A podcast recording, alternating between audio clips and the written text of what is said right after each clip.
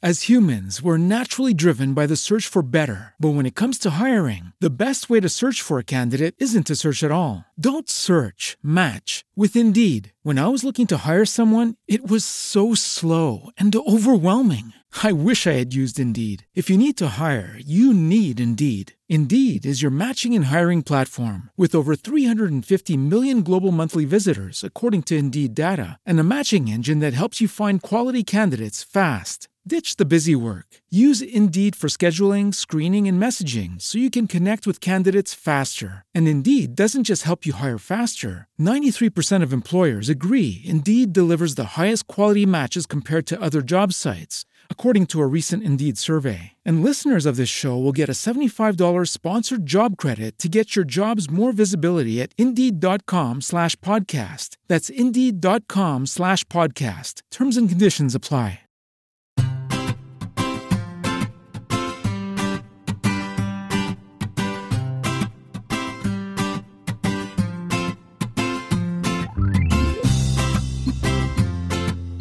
Bienvenidos al capítulo 88 de Perspectiva, un podcast de Milcar FM donde analizamos cada semana todas las decisiones y estrategias de las empresas que nos rodean.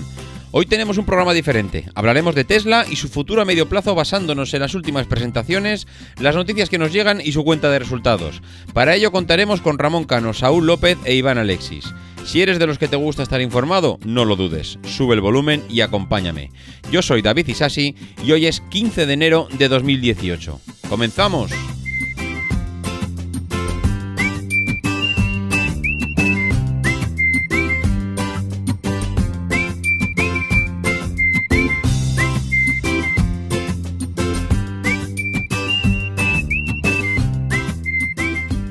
Muy buenas a todos, ¿cómo estamos? Bueno, pues hoy la verdad es que es un, podcast un poquito o un muchito especial.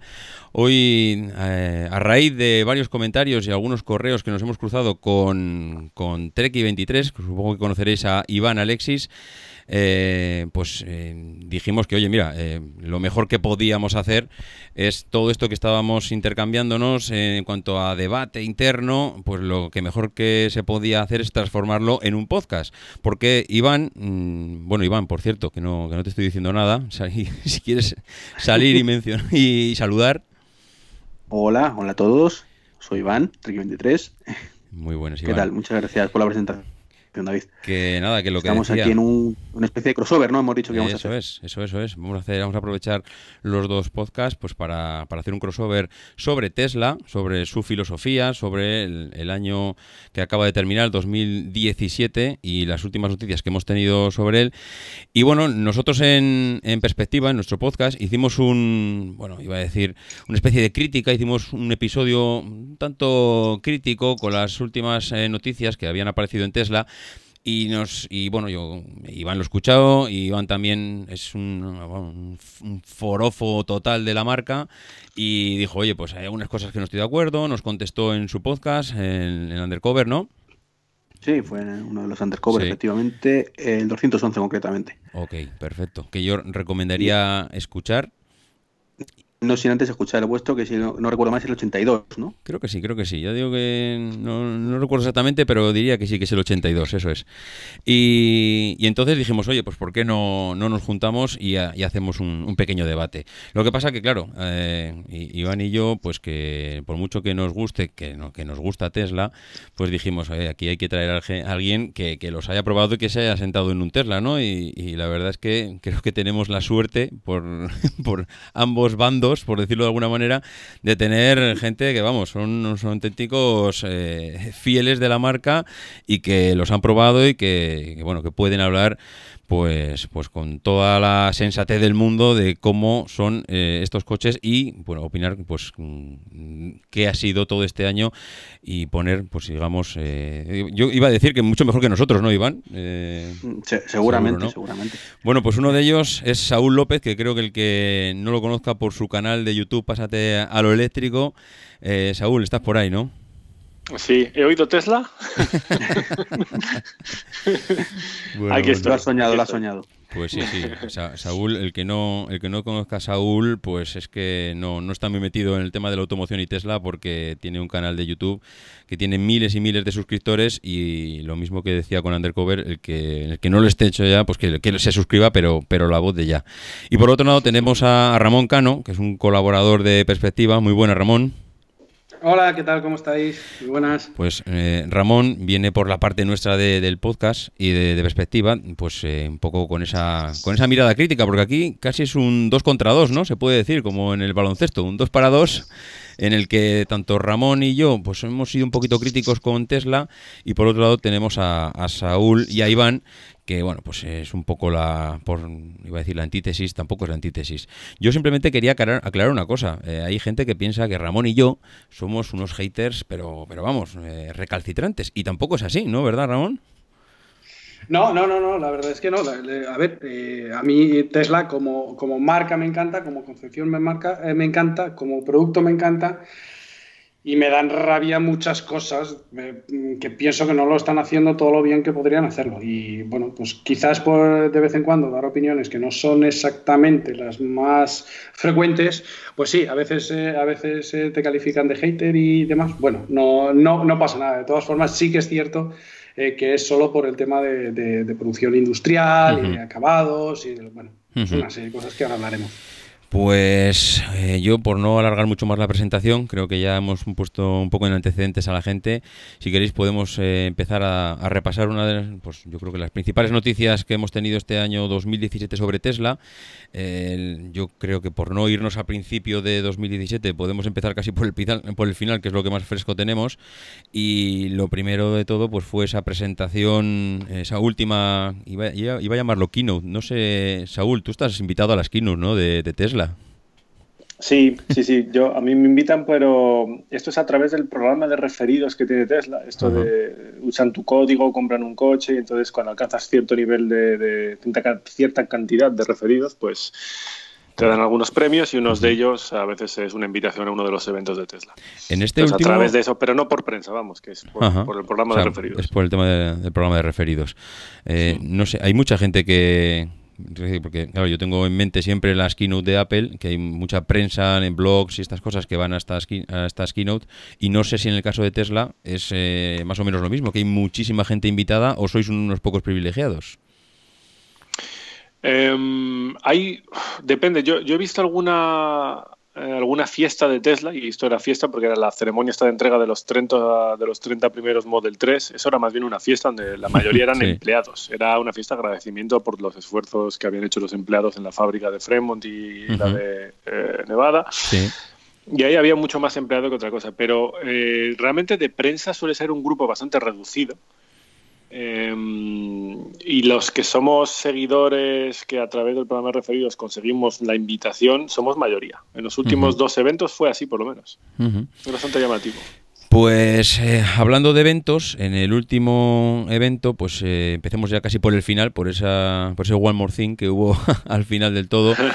Se presentó ese roadster y yo he sido un pelín crítico y ya, bueno, Iván también, Iván lo sabe, porque a mí, aparte de que el coche evidentemente me encanta, porque lo ves, eh, ves el deportivo, ves la, lo que es la filosofía y tal, eh, me gusta mucho.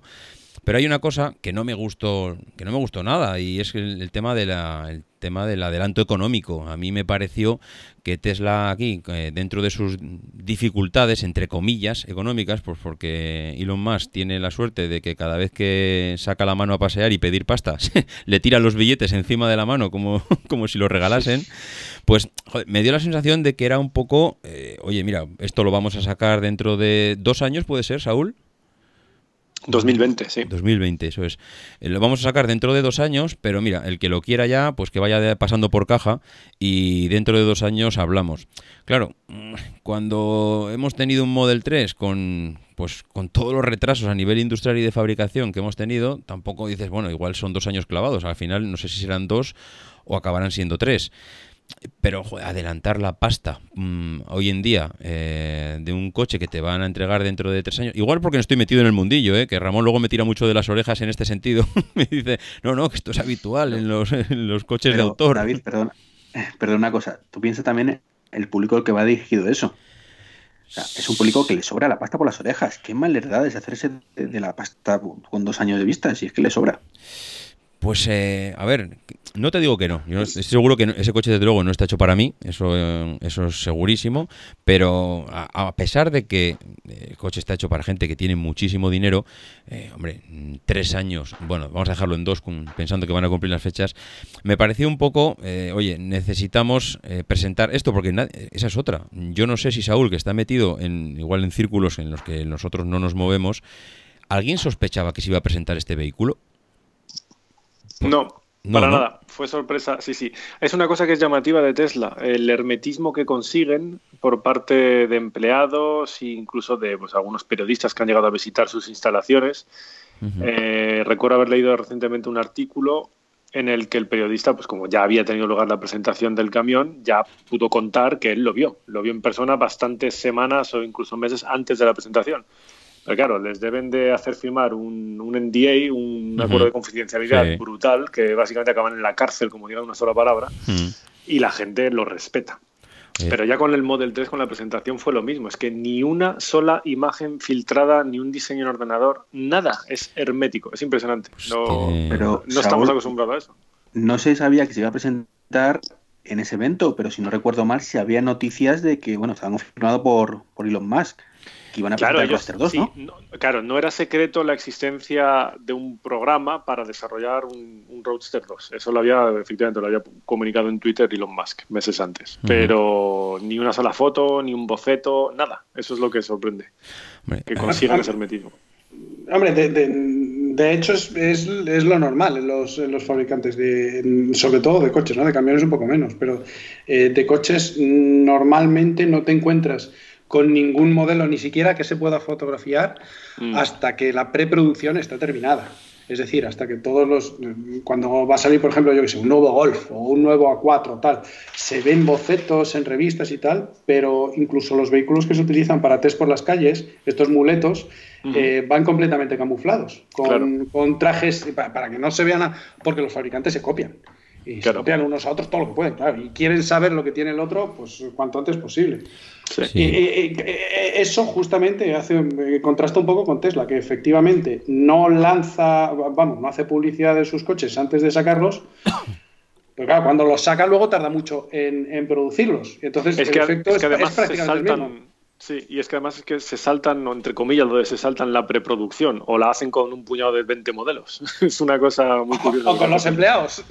o con los empleados, hombre, de todas maneras hay que reconocer que tiene un mérito de la leche, ¿eh? porque todos hacemos podemos hacer la analogía con los teléfonos móviles y hoy en día para sacar un teléfono móvil, un smartphone al mercado sin que antes se haya hecho cualquier filtración, diría que prácticamente es imposible. Y un teléfono móvil eh, vamos, es una cosa que se guarda en un bolsillo que se puede pensar que ya sabemos que esto no, funciona así, pero bueno, se puede pensar que es más fácil de esconder, pero joder, eh, un coche, entiendo que en algún sitio, a nivel de pruebas, em, a nivel de bocetos, a nivel de prototipos, a nivel de, no sé, de fabricación industrial, eh, esconder que estás fabricando un coche, oye, tiene su mérito, ¿eh? No, sé cómo se lo montan, pero está claro que lo acaban consiguiendo. Pero mira, David, por ejemplo, los, los, fabricantes cuando te, cuando te invitan a ver pre-presentaciones del producto para que y te ponen un montón de cuestionarios para que opines de qué te parece lo que van a presentar y demás, tal cual, siempre te, vamos, te, te, hacen entregar los teléfonos móviles, tal, todo tipo de dispositivos electrónicos, casi casi te cachean y te registran antes de entrar a habitaciones donde una detrás de otra vas viendo ciertas partes del modelo, pero no te lo llegan ni a enseñar entero. ¿Sabes? y, y, luego tienes que rellenar los cuestionarios de qué es lo que más te ha gustado, qué es lo que menos, ¿verdad? dónde pondrías un USB, dónde tal, cual. No, no, desde luego tiene que haber un control que es digno de, alabar, porque está claro que lo consiguen. Pero bueno, eh, el roster, no nos, no nos desviemos mucho. Mm, a mí me chocó, y ya te digo, es, yo creo que aquí será de las pocas cosas donde vamos a igual a, enfrentarnos, entre comillas, porque Saúl, a ti el, lo que es el, el coche, me imagino que encantado de la vida, ¿no? Hombre, fascinante. no le ves ni una sola pega, ¿no? No, para bueno, con, con, reservas, ¿no? Es decir, a falta de poder verlo físicamente en, persona y, de ver cómo lo hacen en, realidad, ¿no? Porque yo lo he visto en imágenes, yo no estaba allí, así que en esta presentación no pude y, y, no lo pude montar, etcétera. O sea que con esas reservas, desde luego fascinante, porque a mí, yo sí capto bien la idea que tienen en Tesla cuando hacen esto. Eh, yo sí capto em, que más que producir un vehículo, eso se trata de lanzar un mensaje. Esto se trata de hacer una demostración de fuerza y decir, mira, técnicamente esto es lo que podemos hacer y esto supera todo lo que se puede hacer técnicamente con un motor que mueve cilindros y pistones. Eh, eso, es, eso es como yo lo interpreto y es como yo lo valoro. Y ahí es donde aplaudo, aplaudo con las orejas. Entonces luego ya vamos a evaluar el coche, vamos a ver qué calidad de acabados tiene, vamos a ver... Esa es otra dimensión en la que yo también puedo sacar un montón de pegas, porque las hay. Sería de ciegos no verlas o negarlas. El modelo anterior del roster, eh, a nivel de acabados, ¿era un coche que estaba al nivel que debía estar un, un deportivo como este? ¿O, o igual. No, es muy, muy tosco. El primer roster es muy tosco, muy, muy básico, eh, muy duro, muy, muy primario, yo incluso diría. Una dirección súper dura. A veces dices, pero esto tiene dirección asistida. Eh, muy sencillo, muy simple. El, primer roster va de, de deportivo clásico ir sentado a ras de suelo, como sobre una tabla, muy duro todo, sentir la carretera y un empuje brutal con una aceleración de aceleración en 3, pocos segundos, no recuerdo la cifra exacta, que te deja pegado en el respaldo. Es, es de sentir las cosas, nada de confort, ni, refinamiento, ni acabados, no, no. El primer roster era muy burdo. Muy bueno. Iván, tú entiendo que... autonomía de risa. Eh, pero, si, no, si si no, si no me equivoco, el, Tesla Roadster, el original, era un Lotus Elise eh, e, electrificado y un Lotus Elise. Eh, aún con un motor térmico tradicional, es, un coche prácticamente de carreras, durísimo, sin no tiene dirección asistida, o sea, es, un, es, dos plazas targa, por decirlo de alguna manera, con un techo de mm. lona que... O sea, es que es, que es, un, es un coche, bueno, muy, muy, muy distinto a lo que estamos acostumbrados, un coche de carrera que no tiene dirección asistida. Mm. Iván, yo creo que tú pocas pegas le pones, ¿no?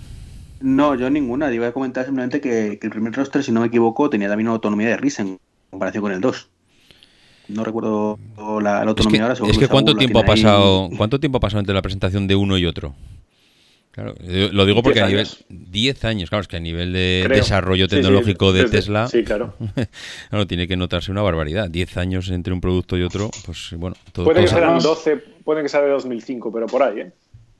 Pero no son productos comparables en cualquier caso, porque un, el Tesla Roadster original es un, es un Lotus Elise electrificado y el Tesla Roadster 2 es un coche, pues esperamos todos que 100% Tesla, ¿no? Y una, y una barbaridad de coche, el producto que Tesla tendría que hacer, pero vamos, eh, dejarse de otros modelos de más y hacer estos. Mm, yo, si queréis, pasamos un poco porque aquí creo que vamos a poder, o que no vamos a discutir mucho. Eh, bueno, hay una cosa hay una cosa que sí eh, me chocó mucho, David, cuando lo comentaste tú en el podcast de, que grabasteis. Sí.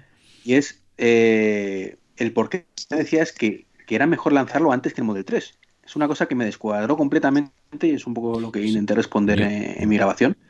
Y es que tú, ¿te entendí eso, no? Que tú. Yo creo que lo comentó Ramón, ¿no? Disculpa mía. Ah, no, no, bueno, sí, sí, da igual, no, no, da igual, da igual. Claro, que, que, ¿por qué lanzarlo ahora y no antes que el Model 3? Cuando mm, creo sinceramente, y ahí creo que, que Saúl me da la razón, eh, y, vosotros a lo mejor al final también y todo, que, que un poco la, idea de Tesla y un poco la, la, filosofía, que es un poco lo que trata este podcast, es intentar poner el mayor número de coches posibles en, en la mano de consumidores para, para esa transición eléctrica demostrar que es viable y, lanzar con ello al resto de fabricantes a hacerlo.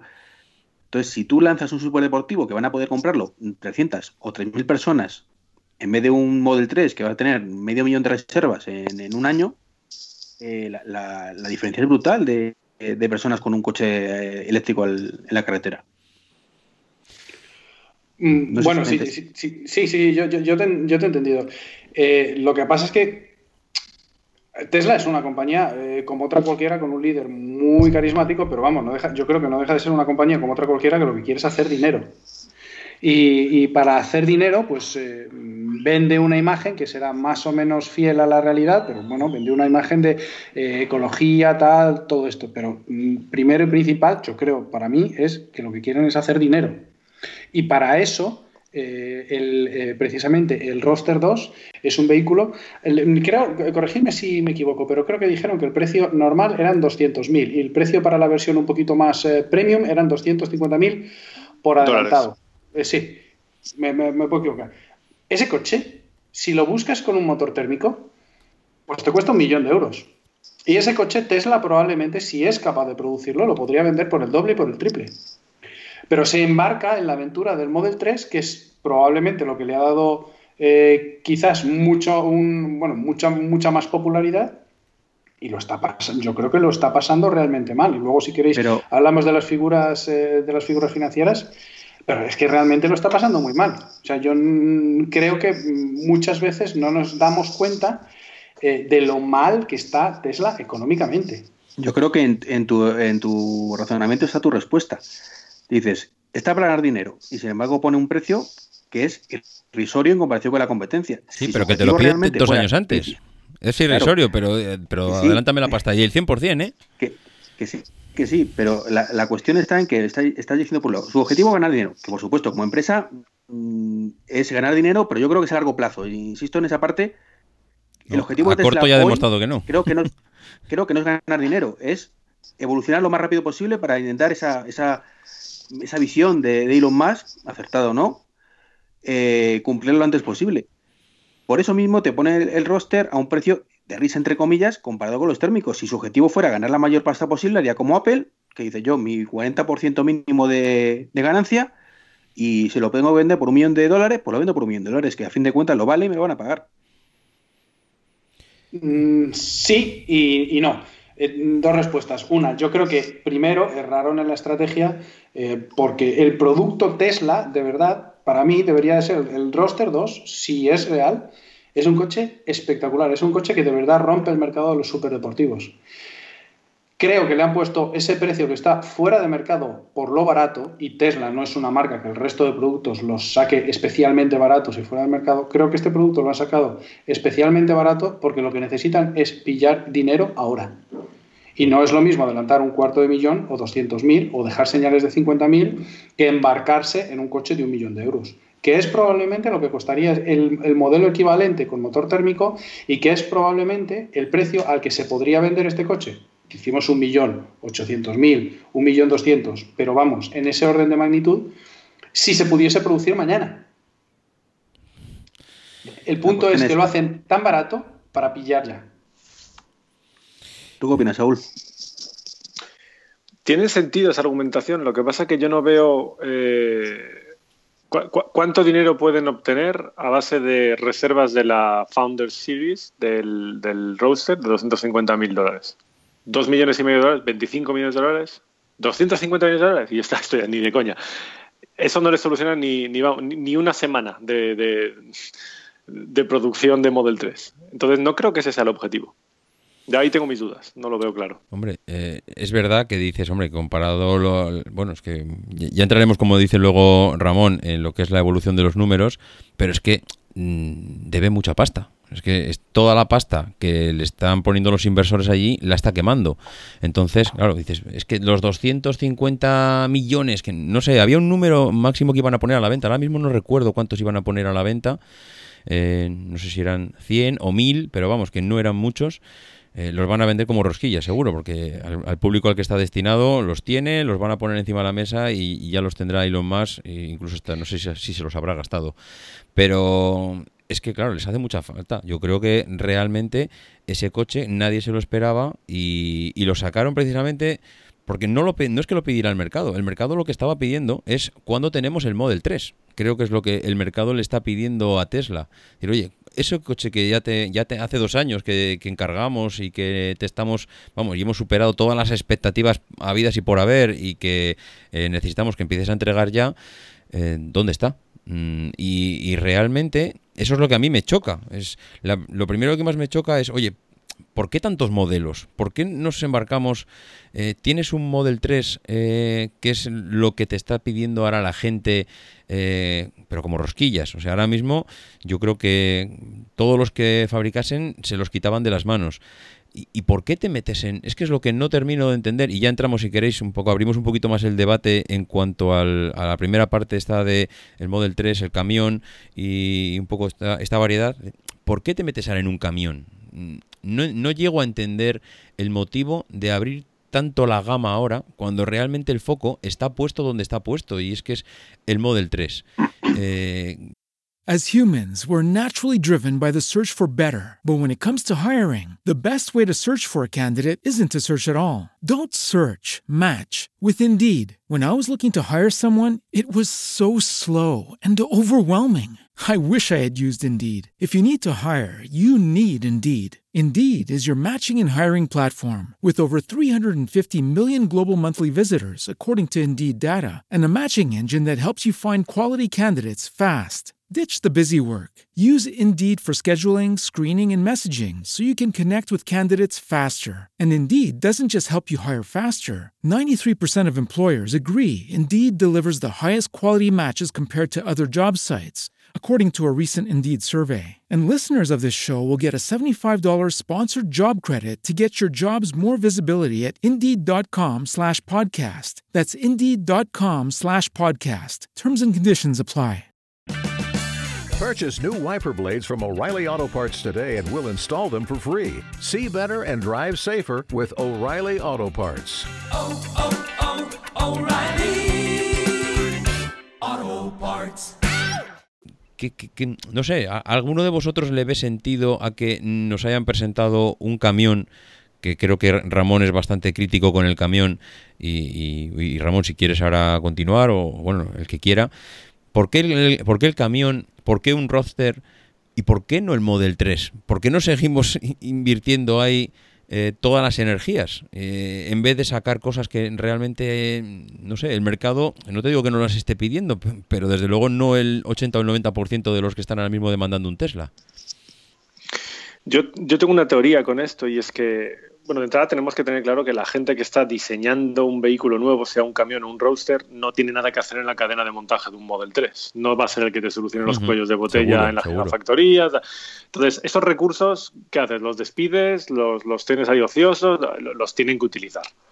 Eso por una parte. Y luego, por otro también, eh, Claro, esto genera una serie de expectativas que en el fondo mantiene viva a Tesla. No económicamente quizás, pero desde luego lo mantiene viva en, el foco de, las noticias, en el punto de mira, le da potencia, le da, le da notoriedad y le da credibilidad. Y cuando un inversor eh, tiene que decidir si afloja más pasta en la enésima ronda de lo que decir, ¿no? sale y no a pasear con la mano y le que lo lleven los billetes, si no presentase estos camiones, roasters y demás ideas que te hacen soñar, probablemente esa gente no aflojase la pasta tan fácilmente.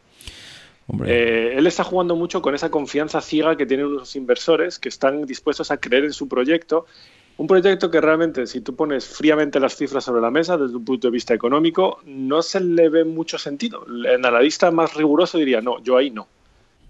Pero esto parece ser que va más allá, o por lo menos a los hechos me remito, ¿no? Eh, y efectivamente el Model 3 es un gran riesgo para Tesla porque se le podría atragantar si hay un problema de producción gordo, si no entrega no ya mil vehículos a la semana, que eso es lo que estaban entregando de Model S y Model X en 2017, si nos suben rápidamente a 5 o 10 mil a la semana y entonces ya empiezan eh, ya no solo a demostrar, hey, ya ha producido 100.000, ya ha producido 200.000, sino que empiezan a recibir ingresos y a aliviar un poco su situación eh, económica. Si eso no se, no se da, tienen un serio problema, está claro.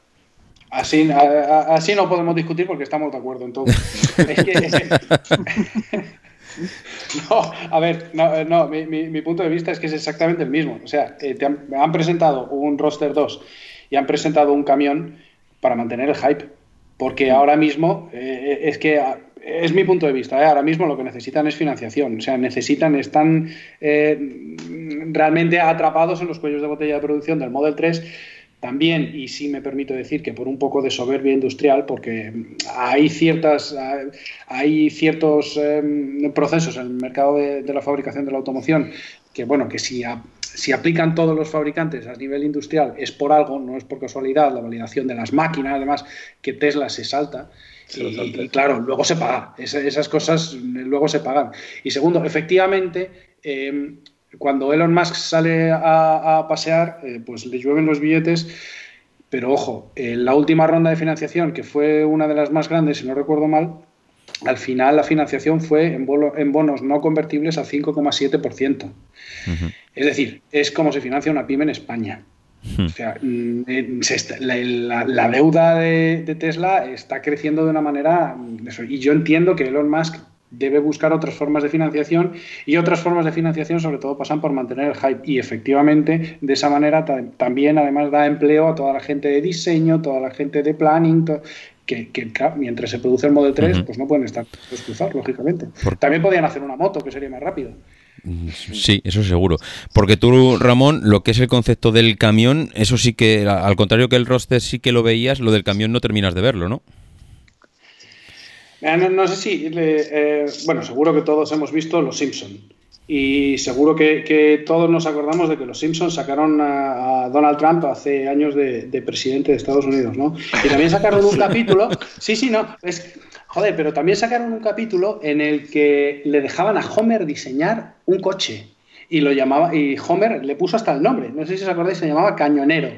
Y era un coche, ¿eh? y era un Buenísimo. Coche brutal en todos los sentidos, brutal. Claro, luego era un desastre. Entonces, cuando empezaron a contar cosas de lo que podía hacer ese camión y las prestaciones que tenía, y tal, pues es cañonero.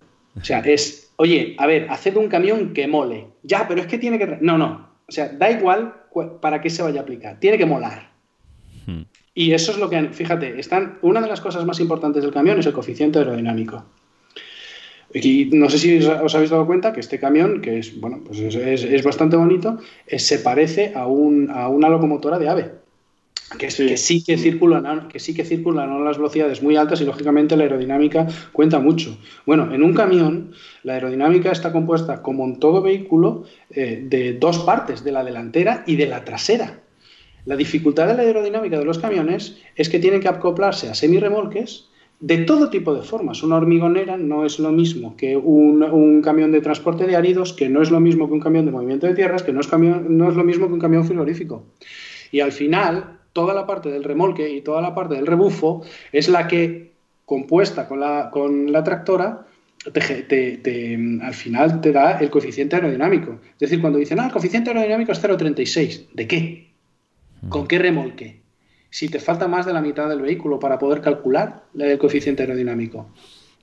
Eh, y bueno, bueno, y muchas otras cosas, pero la presentación yo para mí estuvo salpicada de un montón de cosas que, eh, que realmente si estás en el negocio de los camiones, pues, pues hombre, yo entiendo que haya muchas compañías que lo vayan pidiendo porque desde luego es un icono y desde luego es publicidad no gratuita, pero es mucha publicidad que de momento estás, eh, estás pidiendo, yo qué sé, estás reservando 100 camiones. No sé, Saúl, ¿hay que, hay que pagar algo por reservar los camiones o no? Sí, sí, sí, sí, sí. Eh, 20.000 dólares para la versión base, la que eran 500 kilómetros. Y... ¿Cuál era el otro? 180.000 dólares creo que eran no, eso era el precio de la, de la versión. O sea, los precios eran 150.000 dólares para la versión de 500 kilómetros o 300 millas y 180.000 eh, para la versión de 500 millas o 800 kilómetros. Entonces, la reserva eran 20.000 dólares, pero luego tenían también un Founders Series eh, especial de 200.000 dólares. Eso es prácticamente estás comprando el camión. Eso era como el roster. Si quieres esa versión, me lo adelantas el 100% y ya te lo entrego yo de aquí un par de años. Pero la reserva es 20.000 dólares, ¿eh? la, reserva del camión. O sea, que está, eh, eh, estamos de acuerdo, aquí tampoco discutimos que era una ronda de financiación lo que hizo presentando el camión y el, roster. Yo, yo ahí no te, no, no, te lo, no te lo compro yo esto, porque son importes pequeños para la financiación que necesita Tesla ahora mismo. ¿Sabes? 20.000 dólares por aquí, incluso los, 250.000 del roster. Yo no me imagino que vaya a, a recibir 10.000 reservas de roster de 250.000 dólares. No creo que sean tantos. Pero puede mantener la acción en 340 dólares. Eso sí, eso sí es una ah, financiación. Pero lo que es el, cash de, venga, me van a entrar tantas reservas ahora mismo, eso no hay. No. Porque del camión había límite, porque del roster sí que tenía, sí que había una cifra límite, pero del camión no sé si había límite o no. ¿Límite de qué? De, reservas, de reservas me refiero. Ah, no. no, no me suena. creo que del deportivo sí que dijeron, oye, eh, el límite de reservas son estas. 200 unidades o no sé cuántas. Sí, sí, algo así. Pero del camión, en cambio, yo no había, no escuché, no digo que no, esté, pero vamos. En cambio, no, no dijeron nada. Tampoco tendría mucho sentido limitar el camión. Si vas a entrar en un modelo de negocio nuevo, Claro. Querrás vender lo máximo posible. Sí, no, no, no. Si yo no digo que, tenga sentido, no, pero bueno, la verdad es que no, me sonaba de haber escuchado límite. Y ya por terminar un poco la parte de la parte esta de modelos, y hemos hablado algo ya, el tema del Model 3. Eh, veremos a Tesla fabricar en serie a lo bestia en el 2018, porque si no recuerdo mal, la promesa de Elon Musk era que pues creo que en verano, no sé si julio o septiembre, ya tenían una buena cifra, que a finales de año... Ramón creo que sabe las cifras mucho mejor que yo, no sé si eran mil, cinco mil... ¿Cinco mil puede ser, Ramón? 5.000 a la semana. 5.000 a la semana. A la semana, sí. Sí, 10.000 para finales de año era. Eso es. Y creo que no han llegado ni de lejos, ¿no? No, no. Están en 1.000 a la semana aproximadamente. Y por demostrar, ¿eh? es decir, que no te lo crees, vamos pero es que lo que se ve es que entregan unos 800, 700 y pico a la semana ahora mismo. Pero claro, esto es una cosa que si de verdad resuelven sus cuellos de botella, de una semana para otra o de 15 días mm, para adelante, de repente de fabricar 800 pasas a fabricar 2000. Entonces, como puede ser exponencial, no, se sabe. Pero pongamos, pongamos un poco las cosas en, contexto. Mm, hay, marcas eh, que sobreviven con, producciones menores. ¿eh? Por ejemplo, si, echamos cuentas, eh, yo qué sé, Subaru. Por ejemplo, mm. Subaru produce un millón de coches. Un millón de coches al año. Y vende coches en, yo creo que en cuatro continentes. Y es una marca que, bueno, pues que no, no es que sea precisamente de las más rentables y demás, pero ahí les tienes durante un montón de años, campeones, campeones del Mundial de Rally y demás, y siguen sacando modelos al mercado. ¿eh? Y hacen un millón de coches al año. ¿Alfa Romeo cuántos hace? O Alfa Romeo está en la miseria. No, no, ahora, está, no, están intentando, ahora sacan el nuevo, un nuevo 4C, que es un coche, bueno, pues, claro, pero no está, está muy lejos, por ejemplo, es un coche de 100.000 euros, pues está lejísimos, por ejemplo, de un roster. Ya. han, sacado, han sacado el Stelvio de 510 caballos, el Stelvio cuadrifolio y demás. Pero bueno, Alfa Romeo es una marca que... Es pequeñita, ¿no? Está, está con respiración asistida. Sí, sí, sí. Bueno. Eh, no sé, yo la verdad es que mm, no veo que vayan que estén cogiendo carrerilla. Eh, Saúl decía que la fabricación del Model 3 puede ser exponencial. No sé por qué, no sé, por qué nos dices esto, ¿no? No sé si crees que realmente es así, porque yo no sé en qué nos podemos basar para decir que es exponencial, porque de 1000 parece ser que, que tiene más sentido pensar en pasar a 1200, 1400 y dar pequeños saltos a, a pensar que igual de repente nos pasemos de 1000 a los 3000 en un par de semanas. Yo lo digo porque todos los análisis eh, que se han publicado, no, no, me refiero a los tweets de Elon Musk, eso es como el, objetivo ideal que, que, digo que alcanzará en enero y no especifico el año, ¿no? Es un poco así de coña. quiero decir que por otro lado tampoco hay que olvidar que lo que este tío dice que va a hacer, al final es que lo hace. Otra cosa es que en el caso del Model 3, que es bastante más complicado que lo que ha hecho hasta ahora, lo consiga llevar a cabo, pero factible es, eh, si no se tropiezan por el camino. Entonces, cuando yo veo que han ido no sé qué inversores a hacer una auditoría o analizar la fábrica y tal y cual, eh, básicamente todo el mundo viene a decir que la línea de producción ya está montada y ya está ahí y esa línea está diseñada para poder producir 5.000 o 10.000 a la semana. Pero claro, no les funcionan las máquinas para poder ir a ese ritmo. No les, no, les, o, cuando no es la máquina es el proveedor de turno que no le ha entregado los componentes. Son esos los cuellos de botella que tienen que solucionar. Por eso digo que cuando solucionen los cuellos de botella As humans, we're naturally driven by the search for better. But when it comes to hiring, the best way to search for a candidate isn't to search at all. Don't search, match with Indeed. When I was looking to hire someone, it was so slow and overwhelming. I wish I had used Indeed. If you need to hire, you need Indeed. Indeed is your matching and hiring platform with over 350 million global monthly visitors, according to Indeed data, and a matching engine that helps you find quality candidates fast. Ditch the busy work. Use Indeed for scheduling, screening, and messaging so you can connect with candidates faster. And Indeed doesn't just help you hire faster. 93% of employers agree Indeed delivers the highest quality matches compared to other job sites, according to a recent Indeed survey. And listeners of this show will get a $75 sponsored job credit to get your jobs more visibility at Indeed.com slash podcast. That's Indeed.com slash podcast. Terms and conditions apply.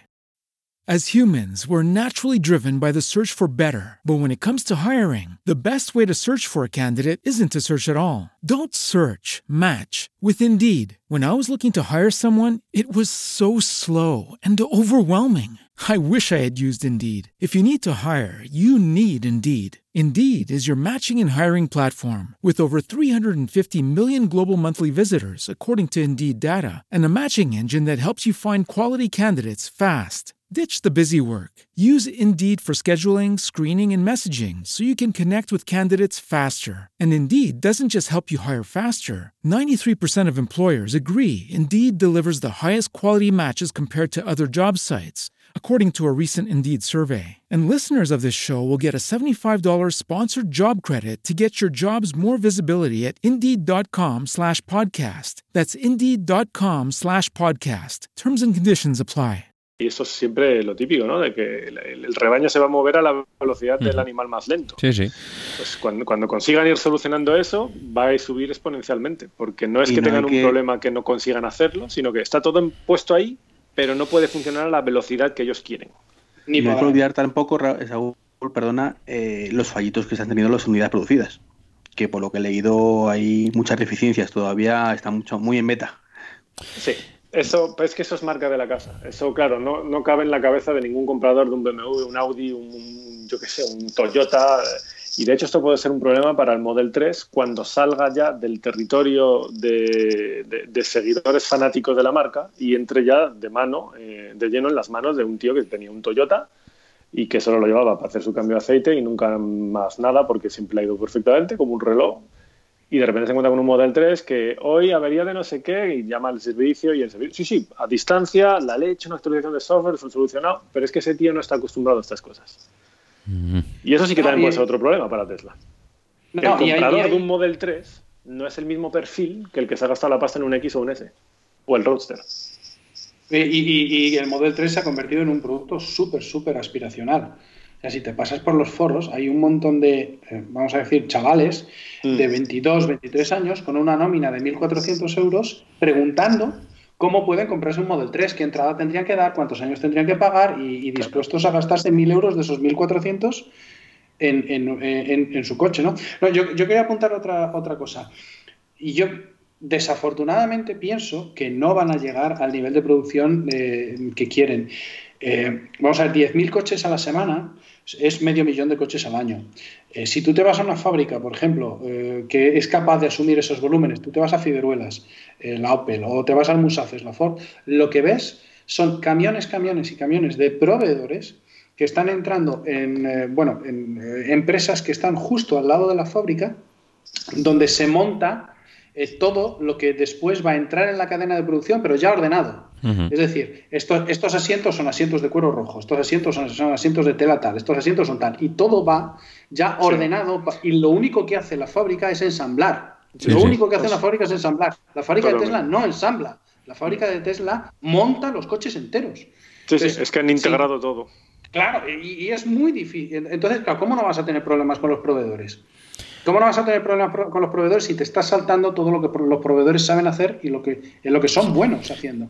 Pero es que son, pero es que son muy buenos, eh, Ramón. Yo he estado en la fábrica de Mercedes en Vitoria y es una auténtica obra de relojería ver cómo funciona una fábrica. No sé cuántos eh, Mercedes sacará eh, esa fábrica al año o a la semana, no, tengo el dato.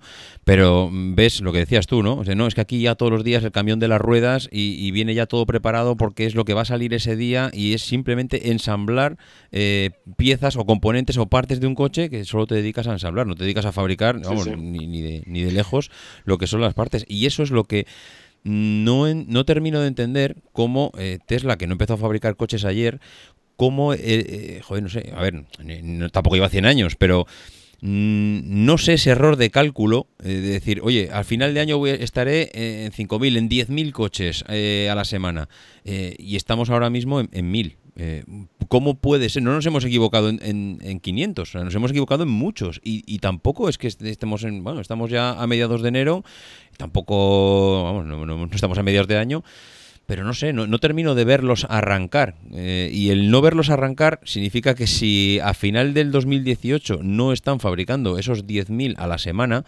eh, yo no sé la paciencia de los que hayan adelantado ya el dinero hace ya dos años, pues cuánto puede tener. Y ya no es por la paciencia de esta gente que, como dice, como dice Ramón, yo creo que hay auténticos fieles y seguidores y vamos, que no van a fallar.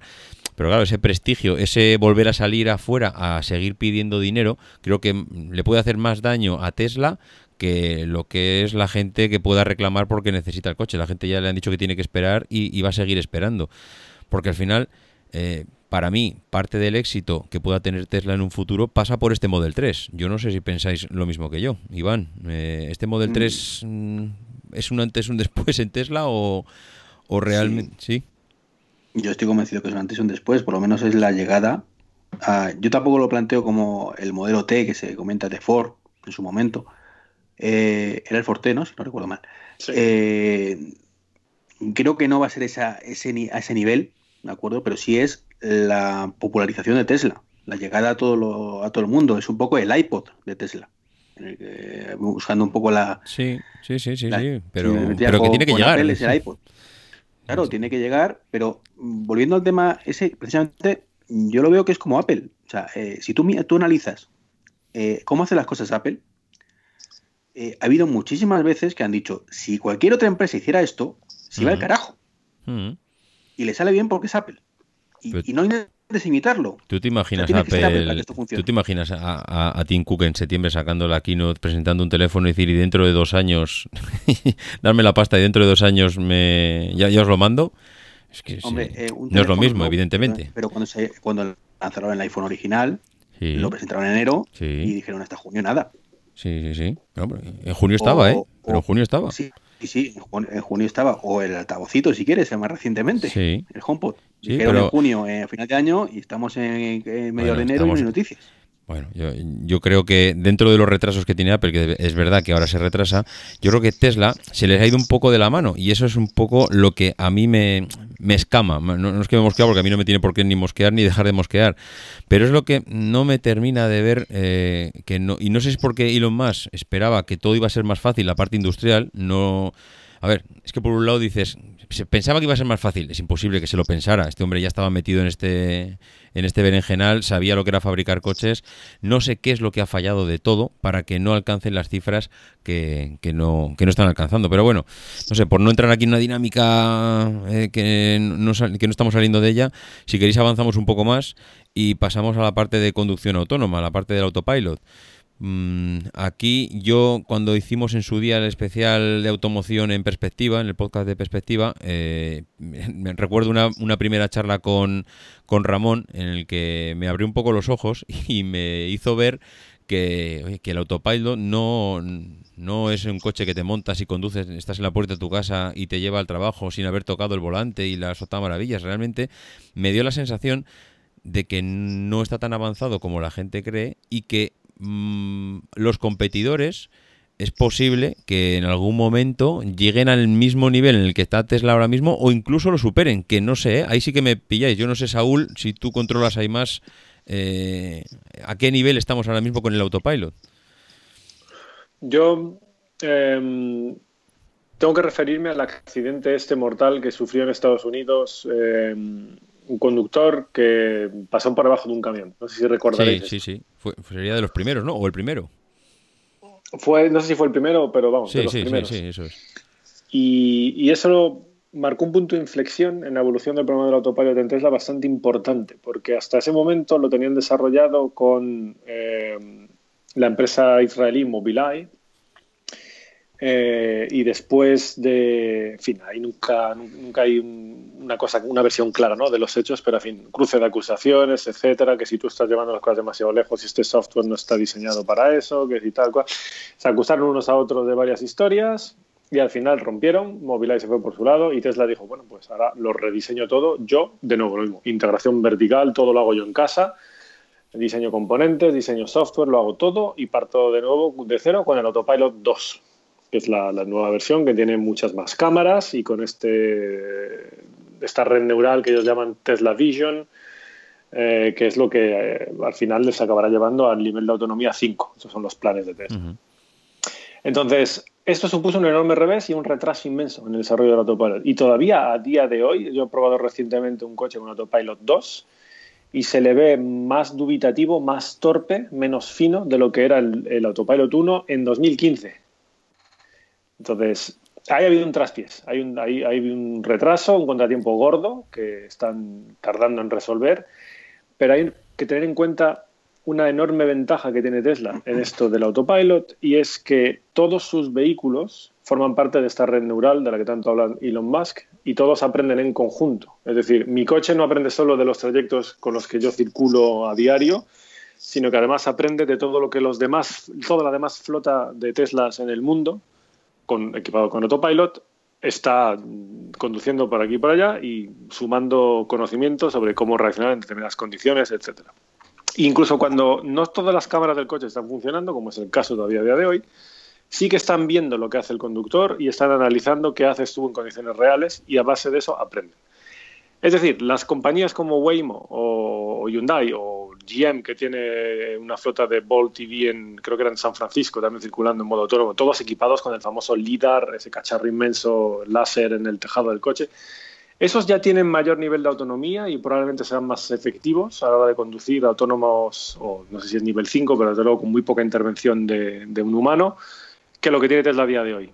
Pero con lo que está montando Tesla, por, por la recopilación de datos que está llevando a cabo, les podría adelantar y pegarles una pasada enorme en el futuro, porque esa es la diferencia. El sistema de recopilación de datos, el sistema de red neural, donde todos los coches aprenden en conjunto y transmiten entre todos ese conocimiento. Eso es, eso es un rompedor. Pero a día de hoy se han pegado un, tortazo con el accidente ese, con el desarrollo con Mobileye, tuvieron que empezar de cero y han cogido mucho retraso. Eso es, lo como, eso es la visión. Hay que ver el vídeo que subiste a tu canal cuando me parece que eran las Rozas, ¿no? En Majadonda por ahí probaste el Autopilot sí, era por la M40 desde, desde, Majadonda hasta, los, que son, los que somos de aquella zona lo, reconocimos efectivamente. Eh, a, ver, es que, es que Tesla es un striptease continuo. te, lo, te, lo, cuentan, joder, te lo cuentan todo. O sea, te lo, te lo cuentan todo y te lo cuentan como si fuera algo nuevo. A ver, esto, Mira, eh, hay un montón de, fabricantes que son, yo que sé, Bosch, Delphi, Siemens, que se dedican a hacer componentes de automoción y que se dedican a hacer sistemas eh, que, primero, que los fabricantes les piden, o segundo, que se inventan ellos, ¿no? Y estamos hablando desde el sensor de luces y lluvia hasta los, eh, yo que sé, los, los controles de crucero adaptativos y demás. Estos no cuentan nunca nada. O sea, en el, en el año, me parece que fue en el 96 o en el 97, el Audi A8 llevaba ya sensores de parking. As humans, we're naturally driven by the search for better. But when it comes to hiring, the best way to search for a candidate isn't to search at all. Don't search, match with Indeed. When I was looking to hire someone, it was so slow and overwhelming. I wish I had used Indeed. If you need to hire, you need Indeed. Indeed is your matching and hiring platform with over 350 million global monthly visitors, according to Indeed data, and a matching engine that helps you find quality candidates fast. Ditch the busy work. Use Indeed for scheduling, screening, and messaging so you can connect with candidates faster. And Indeed doesn't just help you hire faster. 93% of employers agree Indeed delivers the highest quality matches compared to other job sites according to a recent Indeed survey. And listeners of this show will get a $75 sponsored job credit to get your jobs more visibility at Indeed.com slash podcast. That's Indeed.com slash podcast. Terms and conditions apply. As humans, we're naturally driven by the search for better. But when it comes to hiring, the best way to search for a candidate isn't to search at all. Don't search, match with Indeed. When I was looking to hire someone, it was so slow and overwhelming. I wish I had used Indeed. If you need to hire, you need Indeed. Indeed is your matching and hiring platform with over 350 million global monthly visitors, according to Indeed data, and a matching engine that helps you find quality candidates fast. Ditch the busy work. Use Indeed for scheduling, screening, and messaging so you can connect with candidates faster. And Indeed doesn't just help you hire faster. 93% of employers agree Indeed delivers the highest quality matches compared to other job sites, according to a recent Indeed survey. And listeners of this show will get a $75 sponsored job credit to get your jobs more visibility at Indeed.com slash podcast. That's Indeed.com slash podcast. Terms and conditions apply. En el, me parece que la Audición en el año 89 llevaba climatizador. ¿Qué es lo que sucede? Que hay un, montón de, hay un montón de compañías que se dedican a hacer estos desarrollos, después los empiezan a vender a los fabricantes muy caros, los fabricantes los meten en sus productos más caros y con más margen, y poco a poco se van popularizando y van cayendo en cascada en toda la gama. Y al final, pues cualquier coche tiene sensores de parking y cualquier coche tiene, bueno, pues al final te encuentras un sitio para aparcar y aparcas solo. Pero esto lo hacen los proveedores de tecnología que son satélites a los proveedores de automoción. Al final, que Tesla te diga que tiene una red neuronal y que efectivamente cada coche no aprende solo, sino que aprenden unos de otros, coño, es que es lo normal. Es que es lo que están haciendo todos. Lo que pasa es que no lo dice nadie, pero Tesla sí lo dice. Y, ¿Tú, crees que lo están haciendo todos? Sí, estoy absolutamente seguro. Sí, sí, sí, sí. Y de hecho. ¿Y comparten datos? Esa es la diferencia, en mi opinión. No, no, no, no. Ojo, Siemens no comparte datos con Bosch. Y no comparte datos con Delphi. Y no, eh, claro, pero es que Delphi no comparte datos con Tesla. Y, Bosch no comparte datos con Tesla tampoco. O sea, al mm. final, lo que quiero decir, mire, igual que cuando hablábamos con el Model 3, eh, ¿cuál es el problema del Model 3? El problema del Model 3 es que tenía que estar ya produciéndose a cubos y saliendo al mercado a cubos inundando el mercado del Model 3. Porque como le dejen dos años más, llegan todos. Y entonces el hype del Model 3 se acaba. Eh, BMW va a presentar ahora mismo el X, bueno, el X39, ya el X3 nuevo ya lo ha presentado y presenta dentro de seis meses una versión full electric del X3, que viendo lo que hay en el mercado, BMW ya no se puede eh, eh, permitir presentar cualquier cosita. El Serie 6 Gran Turismo, que debería de ser algo comparable a un Tesla Model S, ya, tiene, ya va a tener una versión, no la, no la tiene, perdón. Dentro de seis meses presentan también una versión que es full electric y que todos esperamos que sea algo comparable con Tesla. ¿Qué es lo que sucede? Que Tesla mm, le quedan seis, ocho meses mm, de pensar que está sacando ventaja a los demás. Porque pasado mañana, no te digo pasado mañana, pero en dos años empiezan a popularse las baterías, eh, empiezan a popularizarse las baterías de grafeno, que se recargan el doble de rápido, tienen cuatro veces más capacidad y además tal, y no se calientan y son ¿Y qué hacemos con los Tesla? ¿Qué hacemos con Tesla que se ha montado una fábrica para, montar exactamente este tipo de baterías?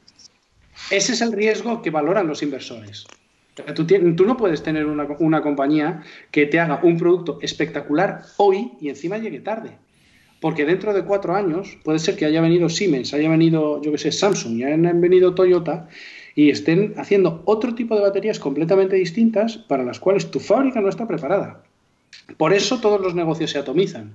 Y por eso, al final, tú te dedicas a tu core business. Ford se dedica a ensamblar coches, no se dedica a diseñar baterías. Y no se dedica a diseñar conducción autónoma. Lo bueno de Tesla es que Tesla lo llama autopilot. Y cuando tú escuchas autopilot, piensas que es un autopilot y piensas que el coche conduce solo o conduce casi solo. Pero si tú coges y te subes en un S-Max del año 2011, en un Ford S-Max del año 2011, ese coche ya tenía eh, eh, y conducción autónoma de grado 2. Porque la conducción autónoma de grado 2 es que acelera y frena solo y gira el volante solo. Y ya está. Y eso ya lo hacía un S-Max. El S-Max ya era que en el año 2011 ya era capaz de ir siguiéndote las líneas del carril. Claro, pero no se llamaba autopilot. Mira, yo aquí de todo lo que acabas de decir ya podemos montar un buen debate, porque estoy en desacuerdo con todo, salvo, salvo con lo de que el Model 3 tenía que estar saliendo a cubos de la fábrica y no lo está haciendo.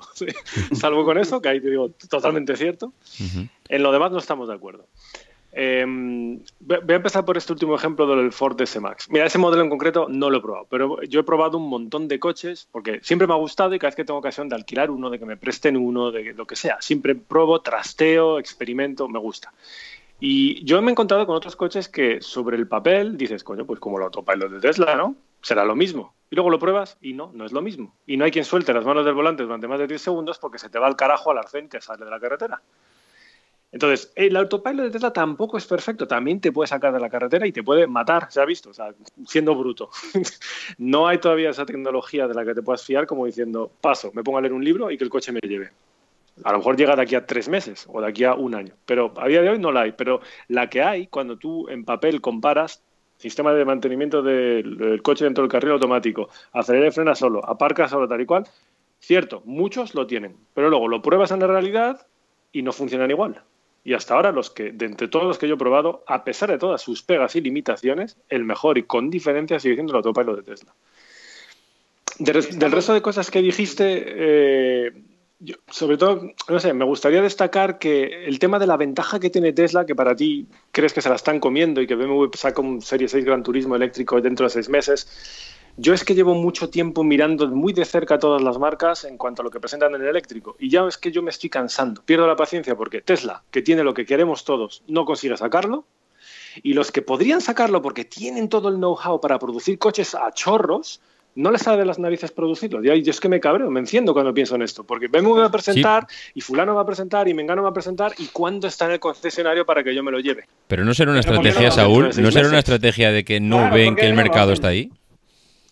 Seguro que yo estoy seguro que están conteniendo, tirando de, las riendas del caballo. No les da la gana hacerlo. Claro, porque todavía están exprimiendo la vaca del motor de combustión. Claro, ese es el motivo. Por eso no lo saben ya. Pero, pero ¿por qué están exprimiendo la vaca? Porque todavía no hay demanda. No, no, no, no, pero no solo eso, David. Vamos a mirar los resultados financieros.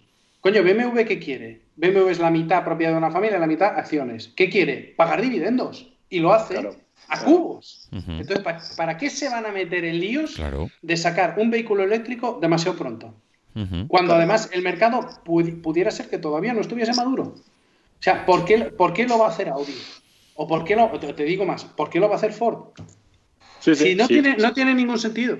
Sí, no, no, se, se, cae por su propio peso. Y segundo, hay que, la gente debería de tener eh, claro esto que comentabas, David, al principio del podcast, de, de claro, cuando hicimos el, resumen de la automoción, me parece que fue en verano. Fue en, verano, sí, el año pasado.